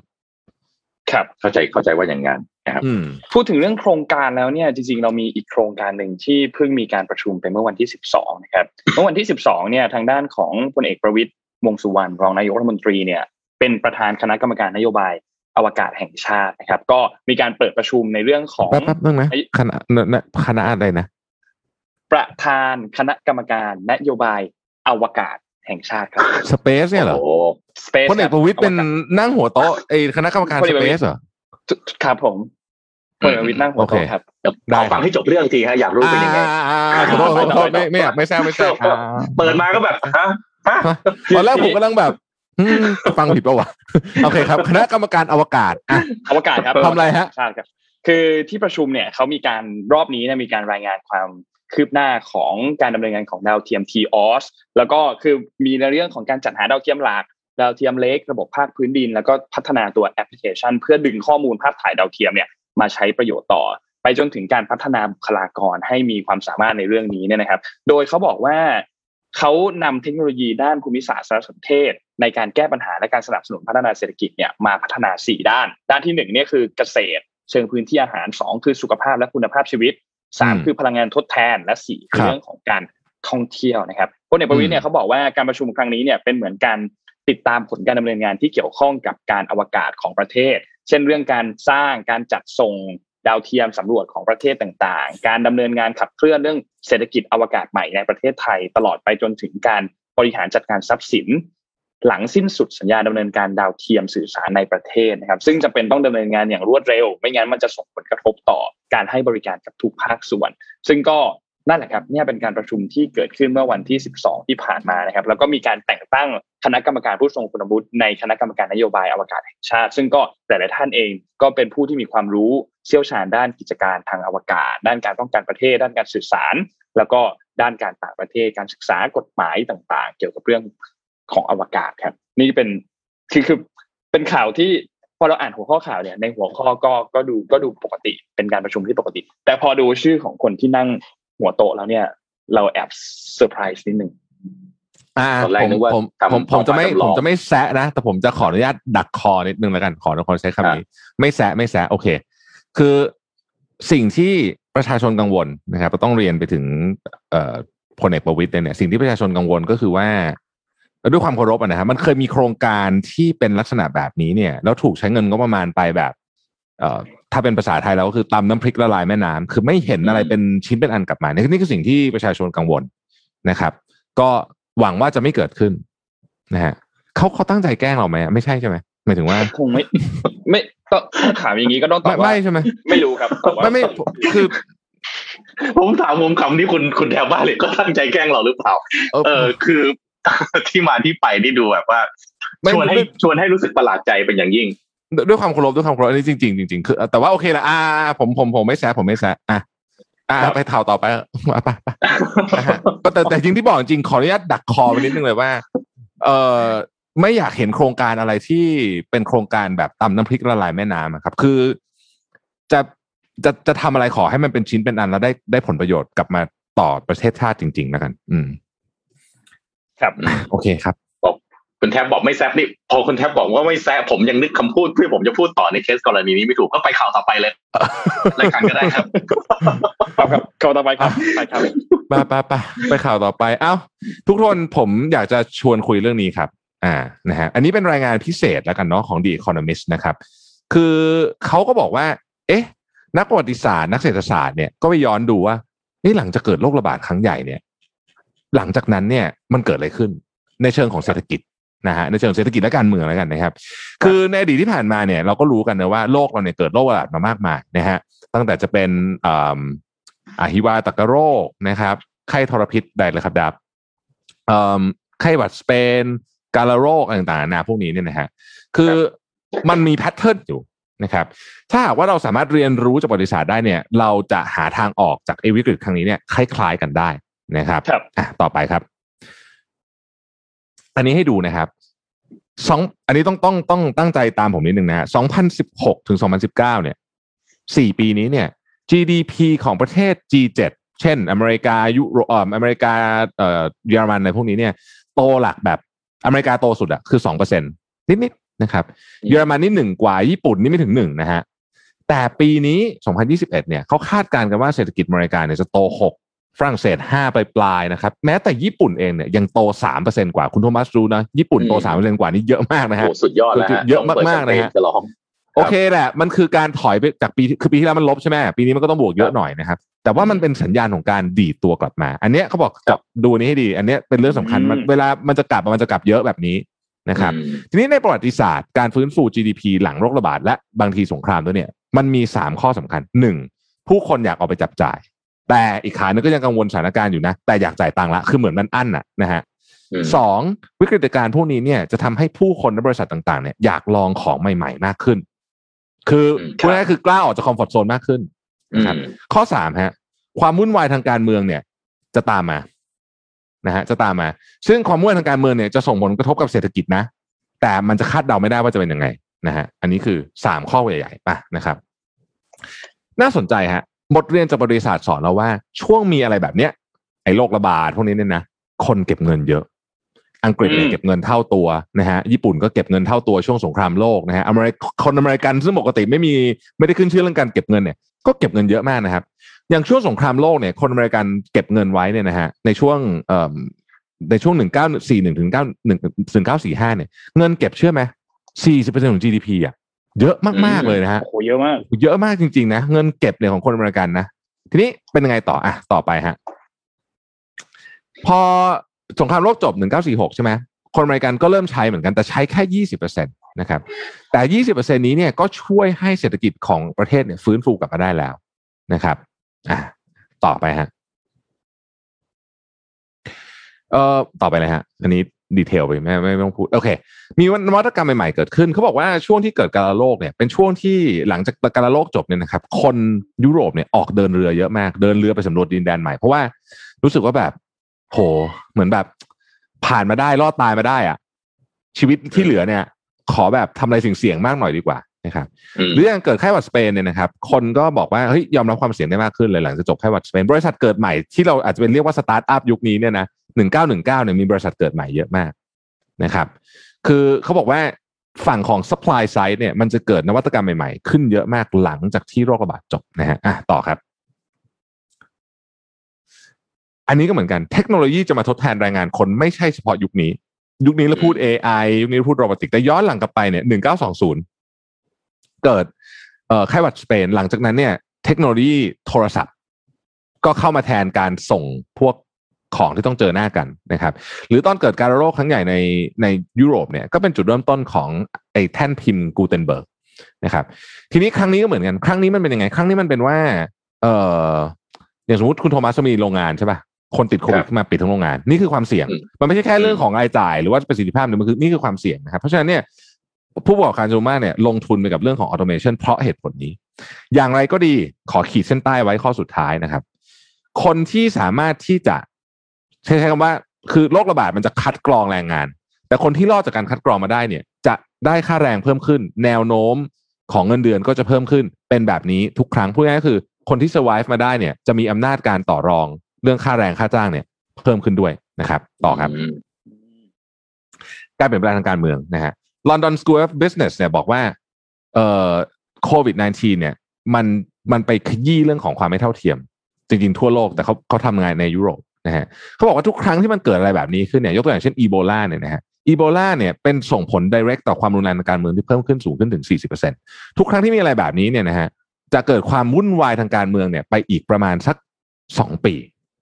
หลังจากโรคระบาดจบนะครับ อย่างประเทศเราเนี่ยยกตัวอย่างอย่างเมืองไทยเนี่ยเราก็เห็นอยู่แล้วนะว่ามันคุกรุ่นมากๆ เพราะฉะนั้นถ้าเกิดว่าจบโควิดเมื่อไหร่เนี่ยโอ้โห ต้องซัดกันเต็มที่แน่นอนนะครับ ขอบคุณเอ่อ The Economist นะครับสำหรับรายงานพิเศษชิ้นนี้ใครอยากจะไปอ่านเต็มๆไปอ่านชื่อนี้เลยเออไปเซิร์ชคำนี้ใน Google What history tells you about post pandemic booms นะฮะจาก The วั Economist นครันี้บน่าสนใจมากเลย อันนี้เหมือนเหมือนพิจิตว่าเดี๋ยวหลังจากนี้ไปจะเกิดอะไรขึ้นบ้างได้เลยนะใช่อืมอุณหภูมิการเมืองนี่น่าจะร้อนแรงมากๆ แน่นร้ออนนแน่นอนแน่นอนสักแน่ฟนออกนหลังจากนี้นี่โอ้โห น่าจะจัดเต็มกันในระดับหนึ่งเลยทีเดียวนะครับแต่ว่าก็อันหนึ่งที่ผมได้จากที่คุณแทบพูดเมื่อกี้เลยนะครับ น่าจะไปลองทำอะไรที่ไม่ได้ลองทำดู ใช่อะไรเขาที่บอกว่ากคนลัวเนี่ย คนจะกล้ามากขึ้นเยอะเลย หลังจากที่จบจบจบ เอ่อพวกนี้เนี่ย คนจะรู้สึกว่า เอ้ย ก็นะรอดตายมาได้เออนึกออกไหมใช่ ชีวิตมันเออก็นั่นแหละ แล้วก็ตอนที่โอ้โห อะไรนะโลกมันขยับเขยื้อนอะไรไม่ได้เลยเนี่ยเออมันก็พอเห็นแล้วนะว่าชีวิตจริง ๆ สุดท้ายมันก็แค่นี้แหละ อืมผมว่าเอออีกข่าวหนึ่งเปราะบางเร็วๆมากว่าคุณโทมัสกับนนท์ครับ ตอนนี้เนี่ยครับสงครามหนึ่งที่ คุกรุ่นมากๆ คือสงครามของเซมิคอนดักเตอร์ใช่ไหมอืมคุกรุ่นมากนะครับ ล่าสุดนะครับ รัฐบาลเกาหลีออกมาประกาศแล้วนะครับ ว่า จะใช้เงินสนับสนุนนะครับ ฟังฟังตัวเลขดีนะสี่แสนห้าหมื่นล้านเหรียญสหรัฐ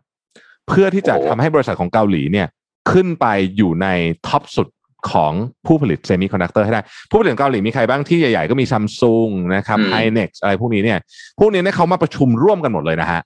มาทำงานร่วมกันนะครับ เขาทำคล้ายๆกับเป็นว่า full supply chain full อืม supply chain ก็คือว่าจะมีโซนโซนหนึ่งอะนะฮะ ที่เรียกว่า K semiconductor belt นะอืมตรงนี้เนี่ยจะเป็นอยู่ทางตอนใต้ของโซลของกรุงโซลนะครับ จะยาวหลายกิโลเลย หลายสิบกิโลเลยเนี่ยนะฮะตรงนี้จะมีอะไรบ้างมี chip designer มีโรงงานมีซัพพลายเออร์เป็นมีทุก cluster อย่าง ครบเลยครับนะครบอืมเลยนะครับ ทีนี้พูดถึงสถานการณ์ชิปในเกาหลีเนี่ยนะครับ เกาหลีใต้จริงๆทำชิปเยอะ แต่เป็น memory chip คือไอ้ที่คือคือถ้าเป็นใช่ถ้าเป็นเมมโม flash รีชิปเนี่ย memory เก่งเป็น flash เก่งมาก memory แต่ว่าไอชิปที่มันกำลังจะเปลี่ยนอนาคตเนี่ยมันไม่ใช่ memory chip เขาเรียกว่า logic chip logic chip คืออะไร พวก AI data processing อะไรพวกเนี้ยนะฮะอืมพวกนี้เนี่ย TSMC เก่ง ไต้หวัน semiconductor manufacturing เพราะฉะนั้นอันเนี้ยคือสิ่งที่เกาหลีต้องการจะสู้กับไต้หวันอืมนะครับ รัฐบาลทำอะไรบ้างนะฮะ นอกจากจะมี จัดโซนนิ่งอะไรต่างๆนานาเหล่านี้เนี่ยให้ทั้ง tax incentive ดอกเบี้ยก็ให้กู้ถูกนะครับ แล้วก็เอิ่มสนับสนุนเรียกว่าทุกทางอะ เพื่อให้เกาหลีเนี่ยขึ้นมายึดตำแหน่งอันเนี้ย หรืออย่างน้อยที่สุดเนี่ยเป็นท็อปทูให้ได้เพราะเขารู้แล้วว่าอันเนี้ยจังหวะจังหวะนี้ now or never จริงๆนะ เพราะว่าใช่จังหวะที่ ไออุตสาหกรรมที่มันปกติ supply chain มันจะถูกล็อกไว้ครับออเดออืมนี่มันจะว่ากันเป็นปีๆเนี่ยนะฮะล็อกกันไว้เลยว่าเดี๋ยวจะทำรุ่นนี้ปั๊บเนี่ยอ่าก็ไปจอง cap การผลิตของผู้ผลิตไว้ แล้วว่ากันเป็นปีๆเนี่ยครับจังหวะที่มันจะมีผู้เล่นรายใหม่ๆแทรกเข้าไป หรือว่าอยู่ดีคุณอยากจะขยายโรงงานสองเท่านี่โอกาสแทบไม่มีนะฮะจังหวะแบบนี้เนี่ยน่าสนใจมากแล้ว ว่าเวลาที่เราพูดว่าประเทศอย่างเกาหลีญี่ปุ่น แล้วรัฐบาลเขาเอาด้วยเนี่ยนะน่ากลัวมากนะฮะแล้วเมื่อกี้งบประมาณที่คุณแทบพูดเนี่ยสิบสองล้านล้านบาทนะ สี่แสนล้านเหรียญสหรัฐอืมโอ้โหแบบมหาศาลมาก TSMC บริษัทเดียวรู้สึกว่าหนึ่งสามล้านล้านบาทวันก่อนที่เคยเอามาคุยให้ฟังเกาหลีจะเกทับด้วยงบประมาณที่สูงกว่าสี่เท่าตัวโอ้น่าสนใจมาก แล้วแล้วแบบนี้จะทำให้เกาหลีเนี่ย มีเอ่อ full supply chain เพราะว่าตัวเองมี end product คือไต้หวันเนี่ย สิ่งที่มันขาดคือไต้หวันไม่มี end product เยอะเท่าอืมเกาหลี เกาหลีเนี่ยอิเล็กทรอนิกส์เครื่องใช้ไฟฟ้ามือถือเนี่ยโอ้โหเขาครองรถตยลานดต์โลกอยู่แล้วรถยนต์รด้วถยยนต์อีกอ่า ใช่ไหมฮะโอ้โหน่าสนใจมากว่านี่อาจจะเป็นอีกก้าวหนึ่งนะที่ทำให้เมบีนะเกาหลีอาจจะชนะญี่ปุ่น น่าสนใจมากเลย เว็บนี้น่าสนใจมากอืมครับ คุยเล่นกันดีกว่าครับนนท์มีเรื่องหนึ่งน่าสนใจมากเกี่ยวกับกี่โมงเนี่ยวัดแปดโมงยี่สิบสองอะคุยเล่นได้ละคุยเล่นคุยเล่นคุยเล่น คือมันมีข่าวหนึ่งที่ที่เป็นผู้ว่าของรัฐเอ่อโอไฮโอครับ คุณไมค์เดวายนะครับเขาทวีตออกมาพูดถึงบอกว่าๆอืมนี่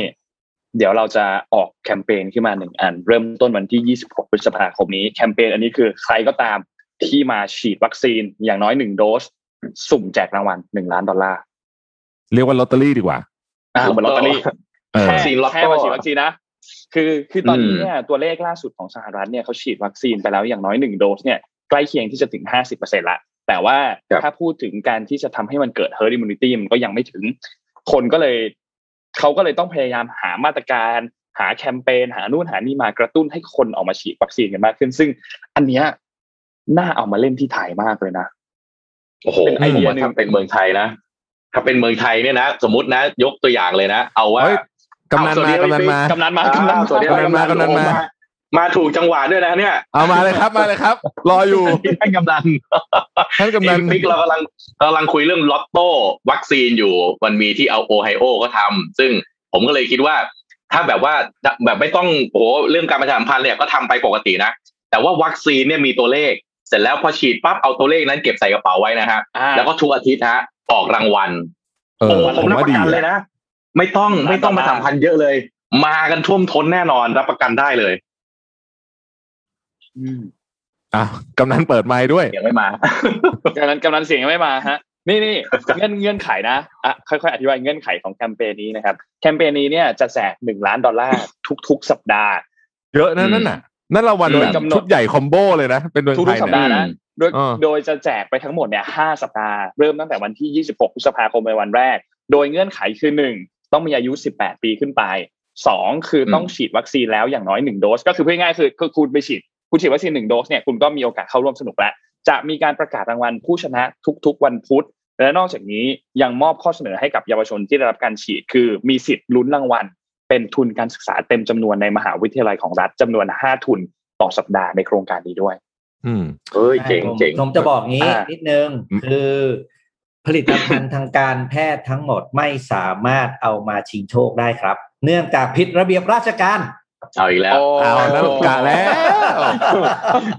นี่จริงๆใช่ไหมเนี่ย อันนี้ไม่ได้ล้อเล่นใช่ไหมจริงอันจนี้ริงของจริงจริงอยู่แล้วครับจริงอยู่แล้ว นี่นี่มันคืออะไรรู้ไหมพี่ปิ๊กเนี่ยเออพวกพวกเรากำลังโอ้โหทำแกงมาส่วนผสมอย่างสวยเลยนะฮะเสร็จแล้วพี่ปิ๊กเอาน้ำแข็งโยนเปรี้ยงเลยบอกว่าเออเออกินไม่ได้เออเออ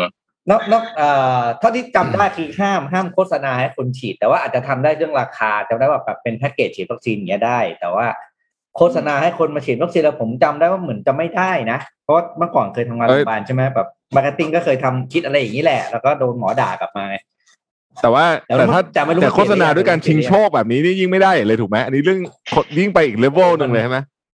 ยกเว้นแต่ว่ารัฐบาลเป็นคนทำแคมเปญนี้เองก็จะแบบว่ายอมแหกมาตรฐานราชการเอง อันเนี้ยผมไม่อืมแต่เพราะมันนานแล้วอันนี้ผมเคยรู้มานานแล้วซึ่งอันเนี้ยจะต้องอะไรวะเขาเรียกต้องถามหมอโอหมอโอจะรู้เพราะว่ามันเป็นเรื่องวัคซีนไง อันเนี้ยเฮ้ยแต่ผมว่าน่าทำกาอะรแพทย์อะลำบากลำบากใช่แต่น่าทำมากนะน่าทำนะใช่ผมว่าน่าสนใจนะ คือมันเออภูมิใจที่สุดแล้วอืมจริงๆโลกสมัยนี้อย่าอยู่จ้างมาฉีดอย่ายึดติดกับกรอบมาก ผมว่าอะไรที่มันน่าจะทำให้เกิดผลดีอะเนาะต้องต้องน่าจะใช่รีบทำไปทำเถอะทำไปเถอะครับ จริงๆประประชุมคอรมอวันอังคารนี้ช่วยอนุมัติอะไรพวกนี้เลยได้ไหมฮะจะทุ่นแรงการประชาสัมพันธ์ไปเยอะมากเลยนะครับเออ ใช่โอ้พูดจริงถูกต้องถูกต้องต้องทำไปเลย อืมๆทุนทุนแรงมากจริง อืมอืมแล้วคือคือด้วยธรรมชาติของคนในประเทศเราเนี่ย กับเรื่องของของรางวัลเรื่องหวยเรื่องอะไรพวกเนี้ยอืมมาอยู่แล้วไงแนวโน้มใช้มันชื่อคำนี้เลยหวยวัคซีนเนี่ยรับประกันหวยวัคซีนลองไม่ไม่ต้องมานั่งอธิบายอะไรกันแบบ อ่า แล้วก็ไม่ต้องไม่ลพี่งทะเบียนด้วยลงเออไม่ได้ลงหวยวัคซีนต้องลงทะเบียนว่าเฮ้ยเฮ้ยในแอเดี๋ยวปพลิเคชันหวยชนะอ่าหวยชอ๋นะอเลิกทำแอปได้แล้ว เขาเรียกอะไรนะเออหวยหวยชนะหมออย่างเงี้ยเหรอโอ้ยเออแล้วเดี๋ยวว่าเอ่อต้องดูว่าวัคซีนมันมีกี่อะไรนะเขาเรียกเลข serial ของวัคซีนมันมีกี่หลักด้วยนะโหถ้าแบบมีรางวัลที่หนึ่งแบบร้อยล้านอย่างเงี้ยคิดดูดิ เพราะว่าอัตราส่วนรางวัลมันมันเพิ่มขึ้นได้ตามจำนวน digit ใช่ป่ะเออทางสถิติมันคำนวณได้อยู่แล้วนี่สมมติ digit คุณอ่ามีทัก เก้า digit วัคซีน serial ไม่ก็นี่เลยก็ก็ก็ใช้เลขท้าท้ายยอย่างเงี้ยเหรอเลขท้ายสี่ตัวแบบประชาชนอะไรแบบเนี้ยซึ่งเชื่องนี้ได้ไหมอ่าพี่ไม่ต้องห่วงพี่ไม่ต้องห่วงเมคานิกเนี่ยคนไทยโคตรไม่เก่งยากใช่ขอบอกคุณไปแก้กฎหมายก่อนคิดได้เลยหวยหุ้นนี่ผมได้ยินครั้งแรกนี่ประมาณเออสิบกว่าปีก่อนที่ผมว่าอะไรวะหวยหุ้นบอกก็อ่าก็ดูไอ้สองจุดท้ายใช่ไหมตลาดหลักทรัพย์ปิดเท่าไหร่แล้วก็ดูสองจุดก็โอ้โหคุณพระใช่แล้วแล้วมีอ่าสลับแล้วสลับบนล่างเลยนะเอออ่าใช่ แล้วเพิ่มความสนุกนิดนึงนะฮะ มีเลขวิ่งเลขโต๊ดเลขเต็งหน่อยนะฮะ ให้แฟนๆได้ไม่นี่มีคนคนคนผมผมชอบคอมเมนต์คนนี้ ถ้าพี่ปิ๊กไปเอาเบอร์จากเลขขวดวัคซีนนะ คนจะขอเลือกเลือกขวดก่อน เดี๋ยวปั๊บพยาบาลขออันนี้ผมดูเลขเด็ดนะผมไม่วุ่นวายคราวนี้วุ่นวายวุ่นวายคือไม่วุ่นวายไม่ได้ไม่ได้แล้วคราวนี้เออเออเออคราวนี้คราวนี้ที่คิวยาวไม่ใช่อะไรนะฮะ เออเลือกขวดอยู่เลือกเลือกขวดอยู่ไม่ได้ไม่ได้ไม่ได้เพราะว่าเดี๋ยวไอ้นี่ไง เดี๋ยววัคซีนออกมานอกอุณหภูมิไม่ได้ไม่ได้ต้องสงวนสิทธิ์ไอ้ยนี่ผมว่าประชาชนเข้าใจประชาชนเข้าใจเพราะว่าเดี๋ยวกลายเป็นฉีดน้ำเปล่านะเดี๋ยวกลายเป็นฉีดน้ำเกลือเข้าไปอะไรอย่างเงี้ยใช่ไม่ได้ไม่ได้อืมเออน่าเมื่อทำเช้าอันเนี่นี้ยก็แหมที่จะอยาเข้ากมาให้เมาส์เข้ามาเมาส์เพราะว่าเมื่อเช้านั่งทานข้าวกับแม่ใช่ไหมก็ฟังอ่าผมน่าน่าจะเป็นวิทยุน่าจะช่องหนึ่งอะเขาก็พูดเรื่องอ่าอะไรนะคลัสเตอร์ในในราชทันอะ อ๋ออ่าครับโอเคโอเคดี๋ยวในจำไปคุยกันเมื่อเช้าเขาบอกว่าปีนี้เนี่ยมันไม่รู้อะไรคือตั้งแต่ตอนช่วงนี้คุณสมศักดิ์เทพสุทินกำลังอยู่ในสปอตไลท์อืมก็ก็สองของอันแล้วนี่ตั้งแต่งานปาร์ตี้ส่วนตัวของของของเขาใช่ครับไหมใช่แล้วก็มานี่คือราชทัณฑ์ได้อยู่ในเพราะแกดูกระทรวงยุติธรรมใช่ไหมอืมเออว่าช่วงนี้คุณสมศักดิ์เทพสุทินนี่อยู่ในสปอตไลท์จริงคุณสมศักดิ์เทพสุทินเนี่ยฉีดวัคซีนอะไรผมอยากรู้เพราะว่าห้าสิบเจ็ดคนใช่ไหมติดๆห้าสิบห้าสิบเจ็ดอืม มีแกกับเลขาแกสองคนที่ไม่ติดอะรู้สึกอะเออเฮ้ยอย่างนี้เออต้องเอาถามต้องเอาแกเอามาเป็นพรีเซนเตอร์นะใช่ต้องเอาแกเอามาเป็นพรีเซนเตอร์วัคซีนวัคซีนอะไรอะบังเอิญเป็นไฟเซอร์ขึ้นมานี่งานยุ่งเลยนะฮะโอ้งานยุ่งเลยเอองานยุ่งเลอัยนนี้อะจะได้รู้เลยไงที่ผ่านมาเออตอนนี้ถึงบอกงานเรื่องของไอ้อ่ากรณีคลัสเตอร์ราชทัณฑ์เนี่ยมันเหมือนมันเหมือนอะไรที่ซุกไว้ใต้พรมเหมือนไหมแล้วก็โผล่มาอีกแล้วแล้วสุดท้ายก็เนี่ยเออรอดูว่าทางราชทัณฑ์จะออกมาพูดยังไง กลับมาเรื่องนี้อีกถ้าคุณสมศักดิ์เทพสุทินฉีดแล้วเป็นไฟเซอร์ มันจะกลับไปเข้าอ่าเรื่องตอนที่คุณโทนี่พูดจำได้ไหมว่าไฟเซอร์เคยเข้ามาในไทยแล้ว อืมโอ้โหคราวนี้มันอีกครัเรื่บองใหญ่กว่าเดิมสาระเขาเรียกว่าออกมาแบบอะไรนะเขาเรียกโป๊ะแตกอีกรอบอะอันนี้อืมอันนี้เราเดานะครับ อย่าไปจุดกระแสต่อนะครับ เราเดานะครับเราพูดเล่นๆเราเดากันเอาเดาเดาเดาว่าเป็นยังไงแต่ถ้านี่ถามก็ใช่ใช่ผมเนี่ยมีคนบอกว่าแกอาจจะป้องกันดีก็ได้เขาจะเออนึกออกไหมโอ้โหว่าจะใส่ถามแมสสองอไงย่างโตแหมอาจจะถามสองนะอย่างอย่างแรกเลยก็คืออเขาเรียกอะไรนะ ท่านฉีดวัคซีนอะไรนะโอเคสองคือท่านห้อยพระอะไรห้อยอัลลัวห้อยอัลลัวอยู่เออเออท่านท่านห้แล้อยวผมว่าอะไรได้จริง ๆ นะ ท่านน่ะควรจะเป็นหนึ่งในพรีเซนเตอร์เลย อีเทอร์ท่านไม่ได้ไม่ได้ไม่ได้ฉีดวัคซีน ป้องกันตัวด้วยอะไร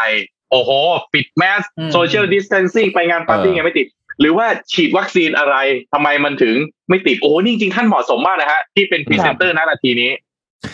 นี่นี่นี่พี่ปิ๊กเอ่อครับชวนคุยเรื่องนี้ดีกว่า มีความคิดเห็นอย่างไร กับการที่เอ่อมีการตั้งคณะกรรมการทำงานด้านอวกาศ แล้วก็พลเอกประวิตรนั่งเป็นประธานอยากรู้อยากรู้จริงอยากรู้จริงอย่าเพิ่งหัวเราะสิเอาไม่ได้อยากรู้จริงอยากรู้จริงนี่เขาพูดเลยนะนี่คือ growth กับ fix mindset นะคุณ คุณจำได้ใช่ไหมตอนนู้นที่ เอ๊ะใครนะ JFK ป่ะที่บอกว่าเราจะไปดวงจันทร์อะที่เป็นภารกิจแห่งชาติของสหรัฐอเมริกา ทุกคนก็แบบว่าใช่มันเป็นการสร้างสปิริตของการเอ่อฮึกเหิมให้คนในชาติรวมใจเป็นหนึ่งเดียว อืมอืมแต่ตอนนั้นอ่านแล้วพูดจริงแล้วก็ผมเคยผมเคยฟัง ผมเคยฟังตอนนั้นคุณสุริชัยคุยกับท่านบอท่านบอก็เล่าเรื่องนี้แหละ บอกว่าอยู่ที่เราจะฟังเรื่องนี้ ตอนนั้นเขาประกาศเรื่องไทยจะไปดวงจันทร์นั่นแหละ แล้วก็คนก็ไปถล่มว่าเอาถนนพระรามสองให้เสร็จก่อนอะ ท่านบอก็พูด ท่านบอก็พูดพูดพูดไว้น่าคิดให้เราเตือนใจ เตือนใจให้เราบอกว่าอยู่ที่เราฟัง message นี้ยังไง ถ้าเราฟังว่าเป็นการฟังแล้วเราก็ไปหัวเราะงั้นกัดเราจะเป็นฟิกซ์ม n d เซ็ตก็ได้นะ นี่คือท่านบอพูดนะ แต่ถ้าเราฟังแล้วเราถือว่า เออ ก็ ฟังเพื่อปลุกใจตัวเองให้คนในชาติดวงใจมีเป้าหมายร่วมกันมันก็เป็น growth mindset อ่านี่คือท่านบอพูด แต่ชาวบ้านอย่างเราคิดว่าไงครับ ว่ามา ไม่ไม่พี่ปิ๊กพี่ปิ๊กผมไม่ต้องเป็น fix mindset อะเอาจริงเลยตอนเนี้ยถ้าพูดถึงเรื่องนี้นะผมเออผมขอเป็นผมอาจจะเป็นฟิกมายเซ็ตป่ะเดี๋ยวก่อนขอพยายามปรับมายเซ็ตตัวเองก่อนแป๊บหนึ่งขอแบบเขาปรับบทก่อนเดี๋ยวปรับโหมดปรับโหมดปรับโหมดต้องโกดมายเซ็ตต้องไงนะกดไม่ใช่ครัอ่าโอเคโอเค เป็นไปก็อาจได้จะเหมาะสมแล้วก็ได้อ่า ไม่คืออย่างนี้ได้ไหมนี่คือ growth ถ้าพี่ mindset ปิ๊กบอกว่าอยากให้เป็น growth mindset เนี่ยอืม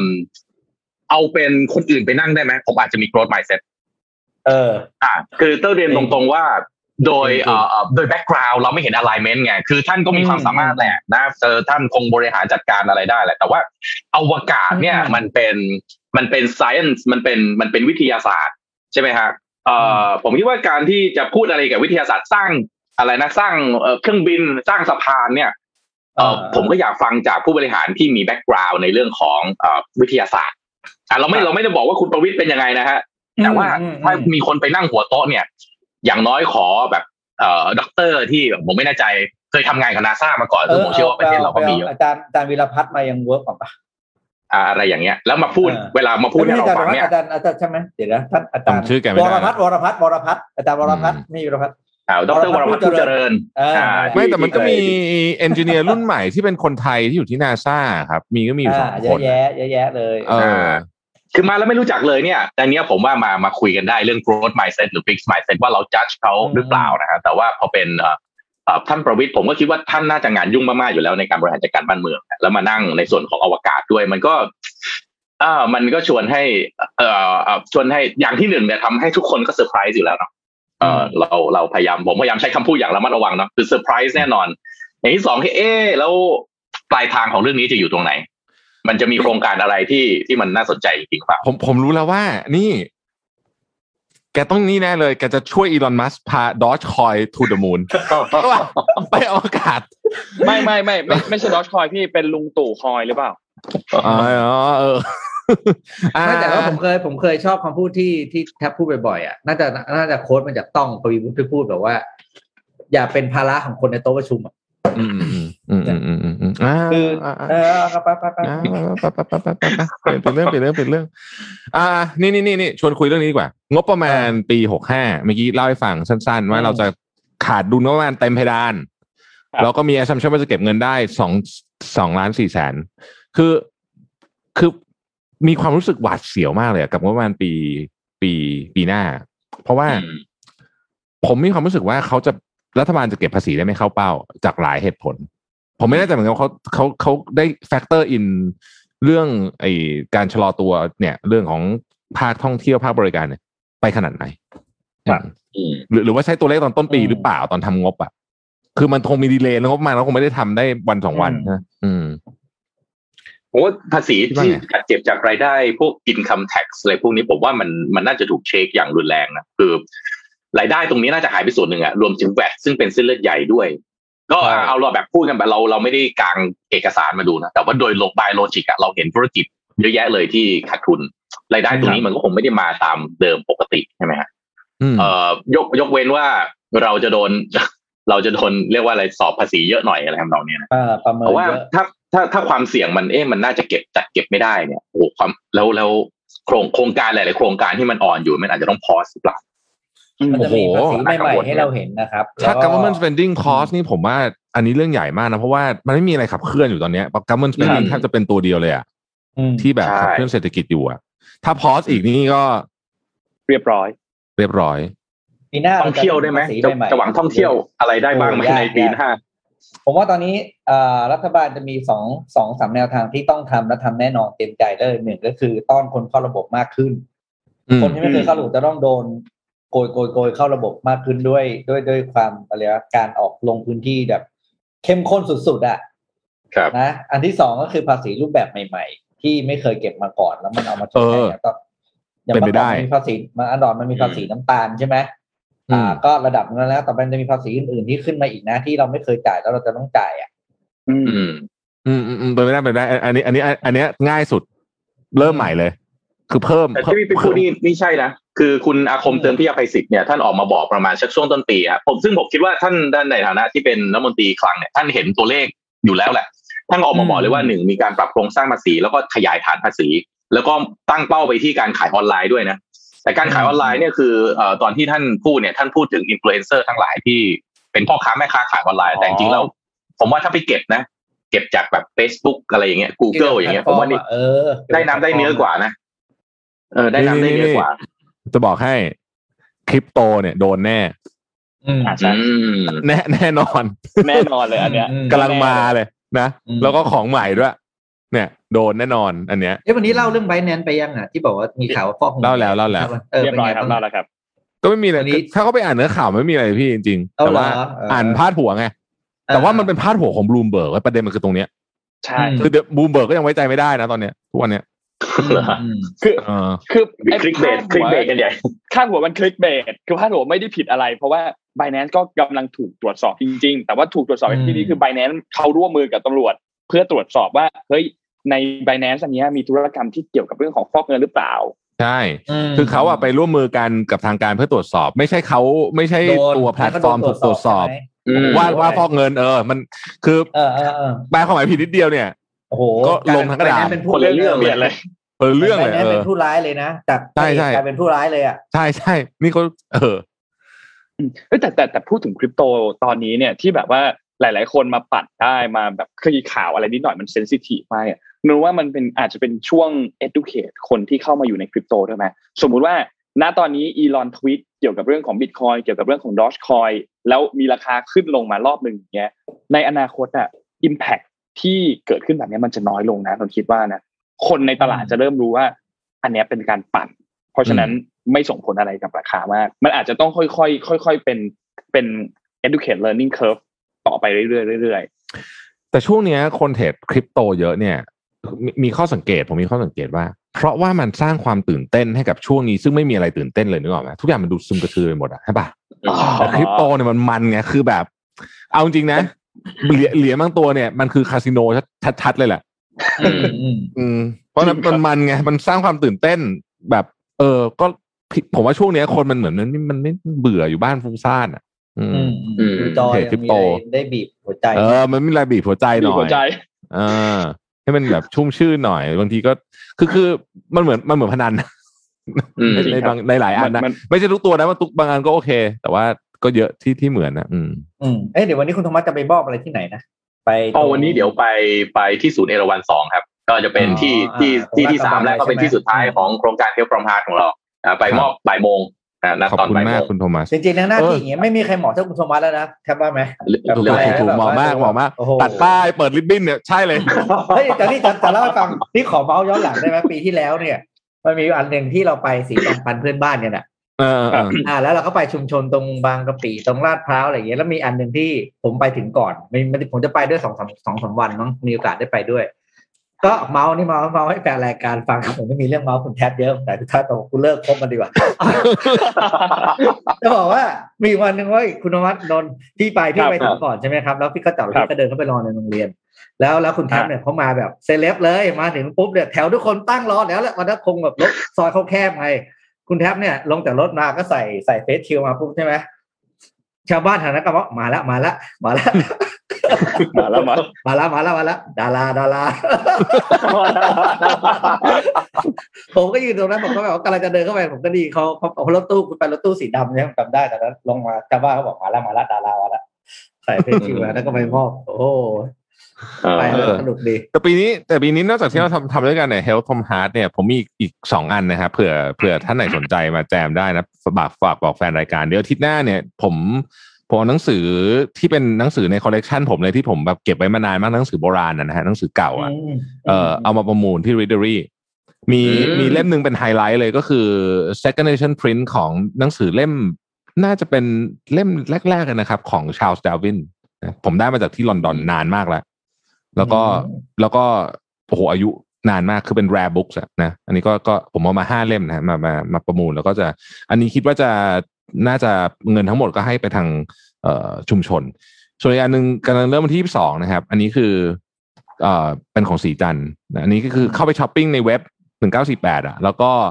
พาร์ทที่เป็นเคลียร์เขาเรียกว่าอะไรนะ outlet นะฮะทั้งหมดครับเอ่อเป็น period เก้าวันเนี่ย ซื้อของทั้งหมดเนี่ยเราไม่หักอะไรเลย คือคุณคุณจ่ายของเท่าไหร่เนี่ยเงินทั้งหมดนั้นจะไปเอาไปทำบุญทั้งหมด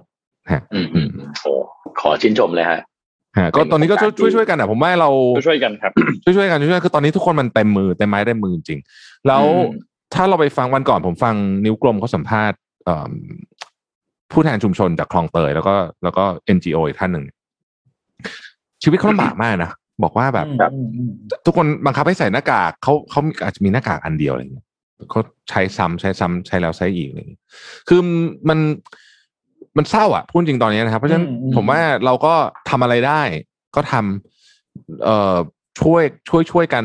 ก็ก็ดีอืมเพราะว่าคือตอนนี้นะปกติทุก ๆ ปีเวลาผมทำพวกเรียกว่าอะไร CSR เนาะคือผมก็จะคำนวณนะว่าแบบผมทำได้เท่าไหร่ดูเรื่องภาษีดูเรื่องอะไร optimize อะเออแต่ปีนี้ต้องบอกเลย ผมปิดเลยนะเรื่องพวกนั้นอะคือที่ไหนขอมาที่ไหนส่งได้ส่งไปเลย ใช่ คือเออแล้วผมก็พูดว่าเออเอยทำแบบนี้ดีเหมือนกัน เพราะว่า มันหนึ่งคือเรารู้สึกว่าเราได้ช่วยจริง ๆ โดยที่เราไม่ต้องมานั่งแบบว่า เออเออมีใช่ได้ได้ได้ผลประโยชน์ตอบแทนอะไรจากมันอะเออช่วยก็คือช่วยอืมแล้วแล้วมันทำให้เราได้เห็นอะไรหลายอย่างด้วยเออเดี๋ยวทำบ้างดีกว่า เดี๋ยวไปเปลี่ยนเว็บไอ้ขายหนังสือดีกว่าสักอาทิตย์หนึ่งรายได้จากการขายหนังสือทั้งหมดเออเอาด้วยเอาด้วยเดี๋ยวทำด้วย ใช่ผมว่าขายหนังสือน่าสนใจมากเออใครซื้อหนังสือเว็บผมมาซื้อไปเถอะเจ็ดแปดปกอะจะได้เท่าไหร่ก็เอาไปเออเดี๋ยวกลับไปอืมเอ้ยนี่ ชวนคุยเรื่องนี้ว่า มีใครดูแนนโนแล้วบ้างรอนานนะคุณอ๋อจอจอเออเออว่ะอ๋อเออแปดโมงสี่สิบเหรอแล้วเดี๋ยวการโนโนมีสอนเก้าโมงครึ่งอืมอืมอืมอ่านี่ดีผมตั้งแต่จะเข้ามาตามคุณนะเนี่ยคุยยาวเลยโอเคโอเคอ่าไปไปไปไปไปไปไปลาก่อนทุกคนเพราะว่าเดี๋ยวต้องไปไปอัดอีกรายการหนึ่งเดี๋ยวนะครับขอบคุณสปอนเซอร์ครับอย่าเพิ่งอย่าเพิ่งไปนะฮะแป๊บหนึ่งแป๊บนี่ เรามีโพยเรามีโพย ขอบคุณ partner นะครับ ผู้สนับสนุนใจดีอย่าง t o k a r o Time นะครับ ผู้แทนจำหน่าย o r i s อย่างเป็นทางการนะครับ แล้วก็ขอบคุณ SCB นะครับ ก็พบกันใหม่วันวันไหนวัวันนจัจันนททร์ร์นะฮะวันจันทร์นะครับ อืมไปแล้วนะครับ ครับครับโชคดีนะครับทุกคน สวัสดีครับสวัสดีครับครับสวัสดีครับ Mission Daily Report Presented by สัตสีแอคเนโซ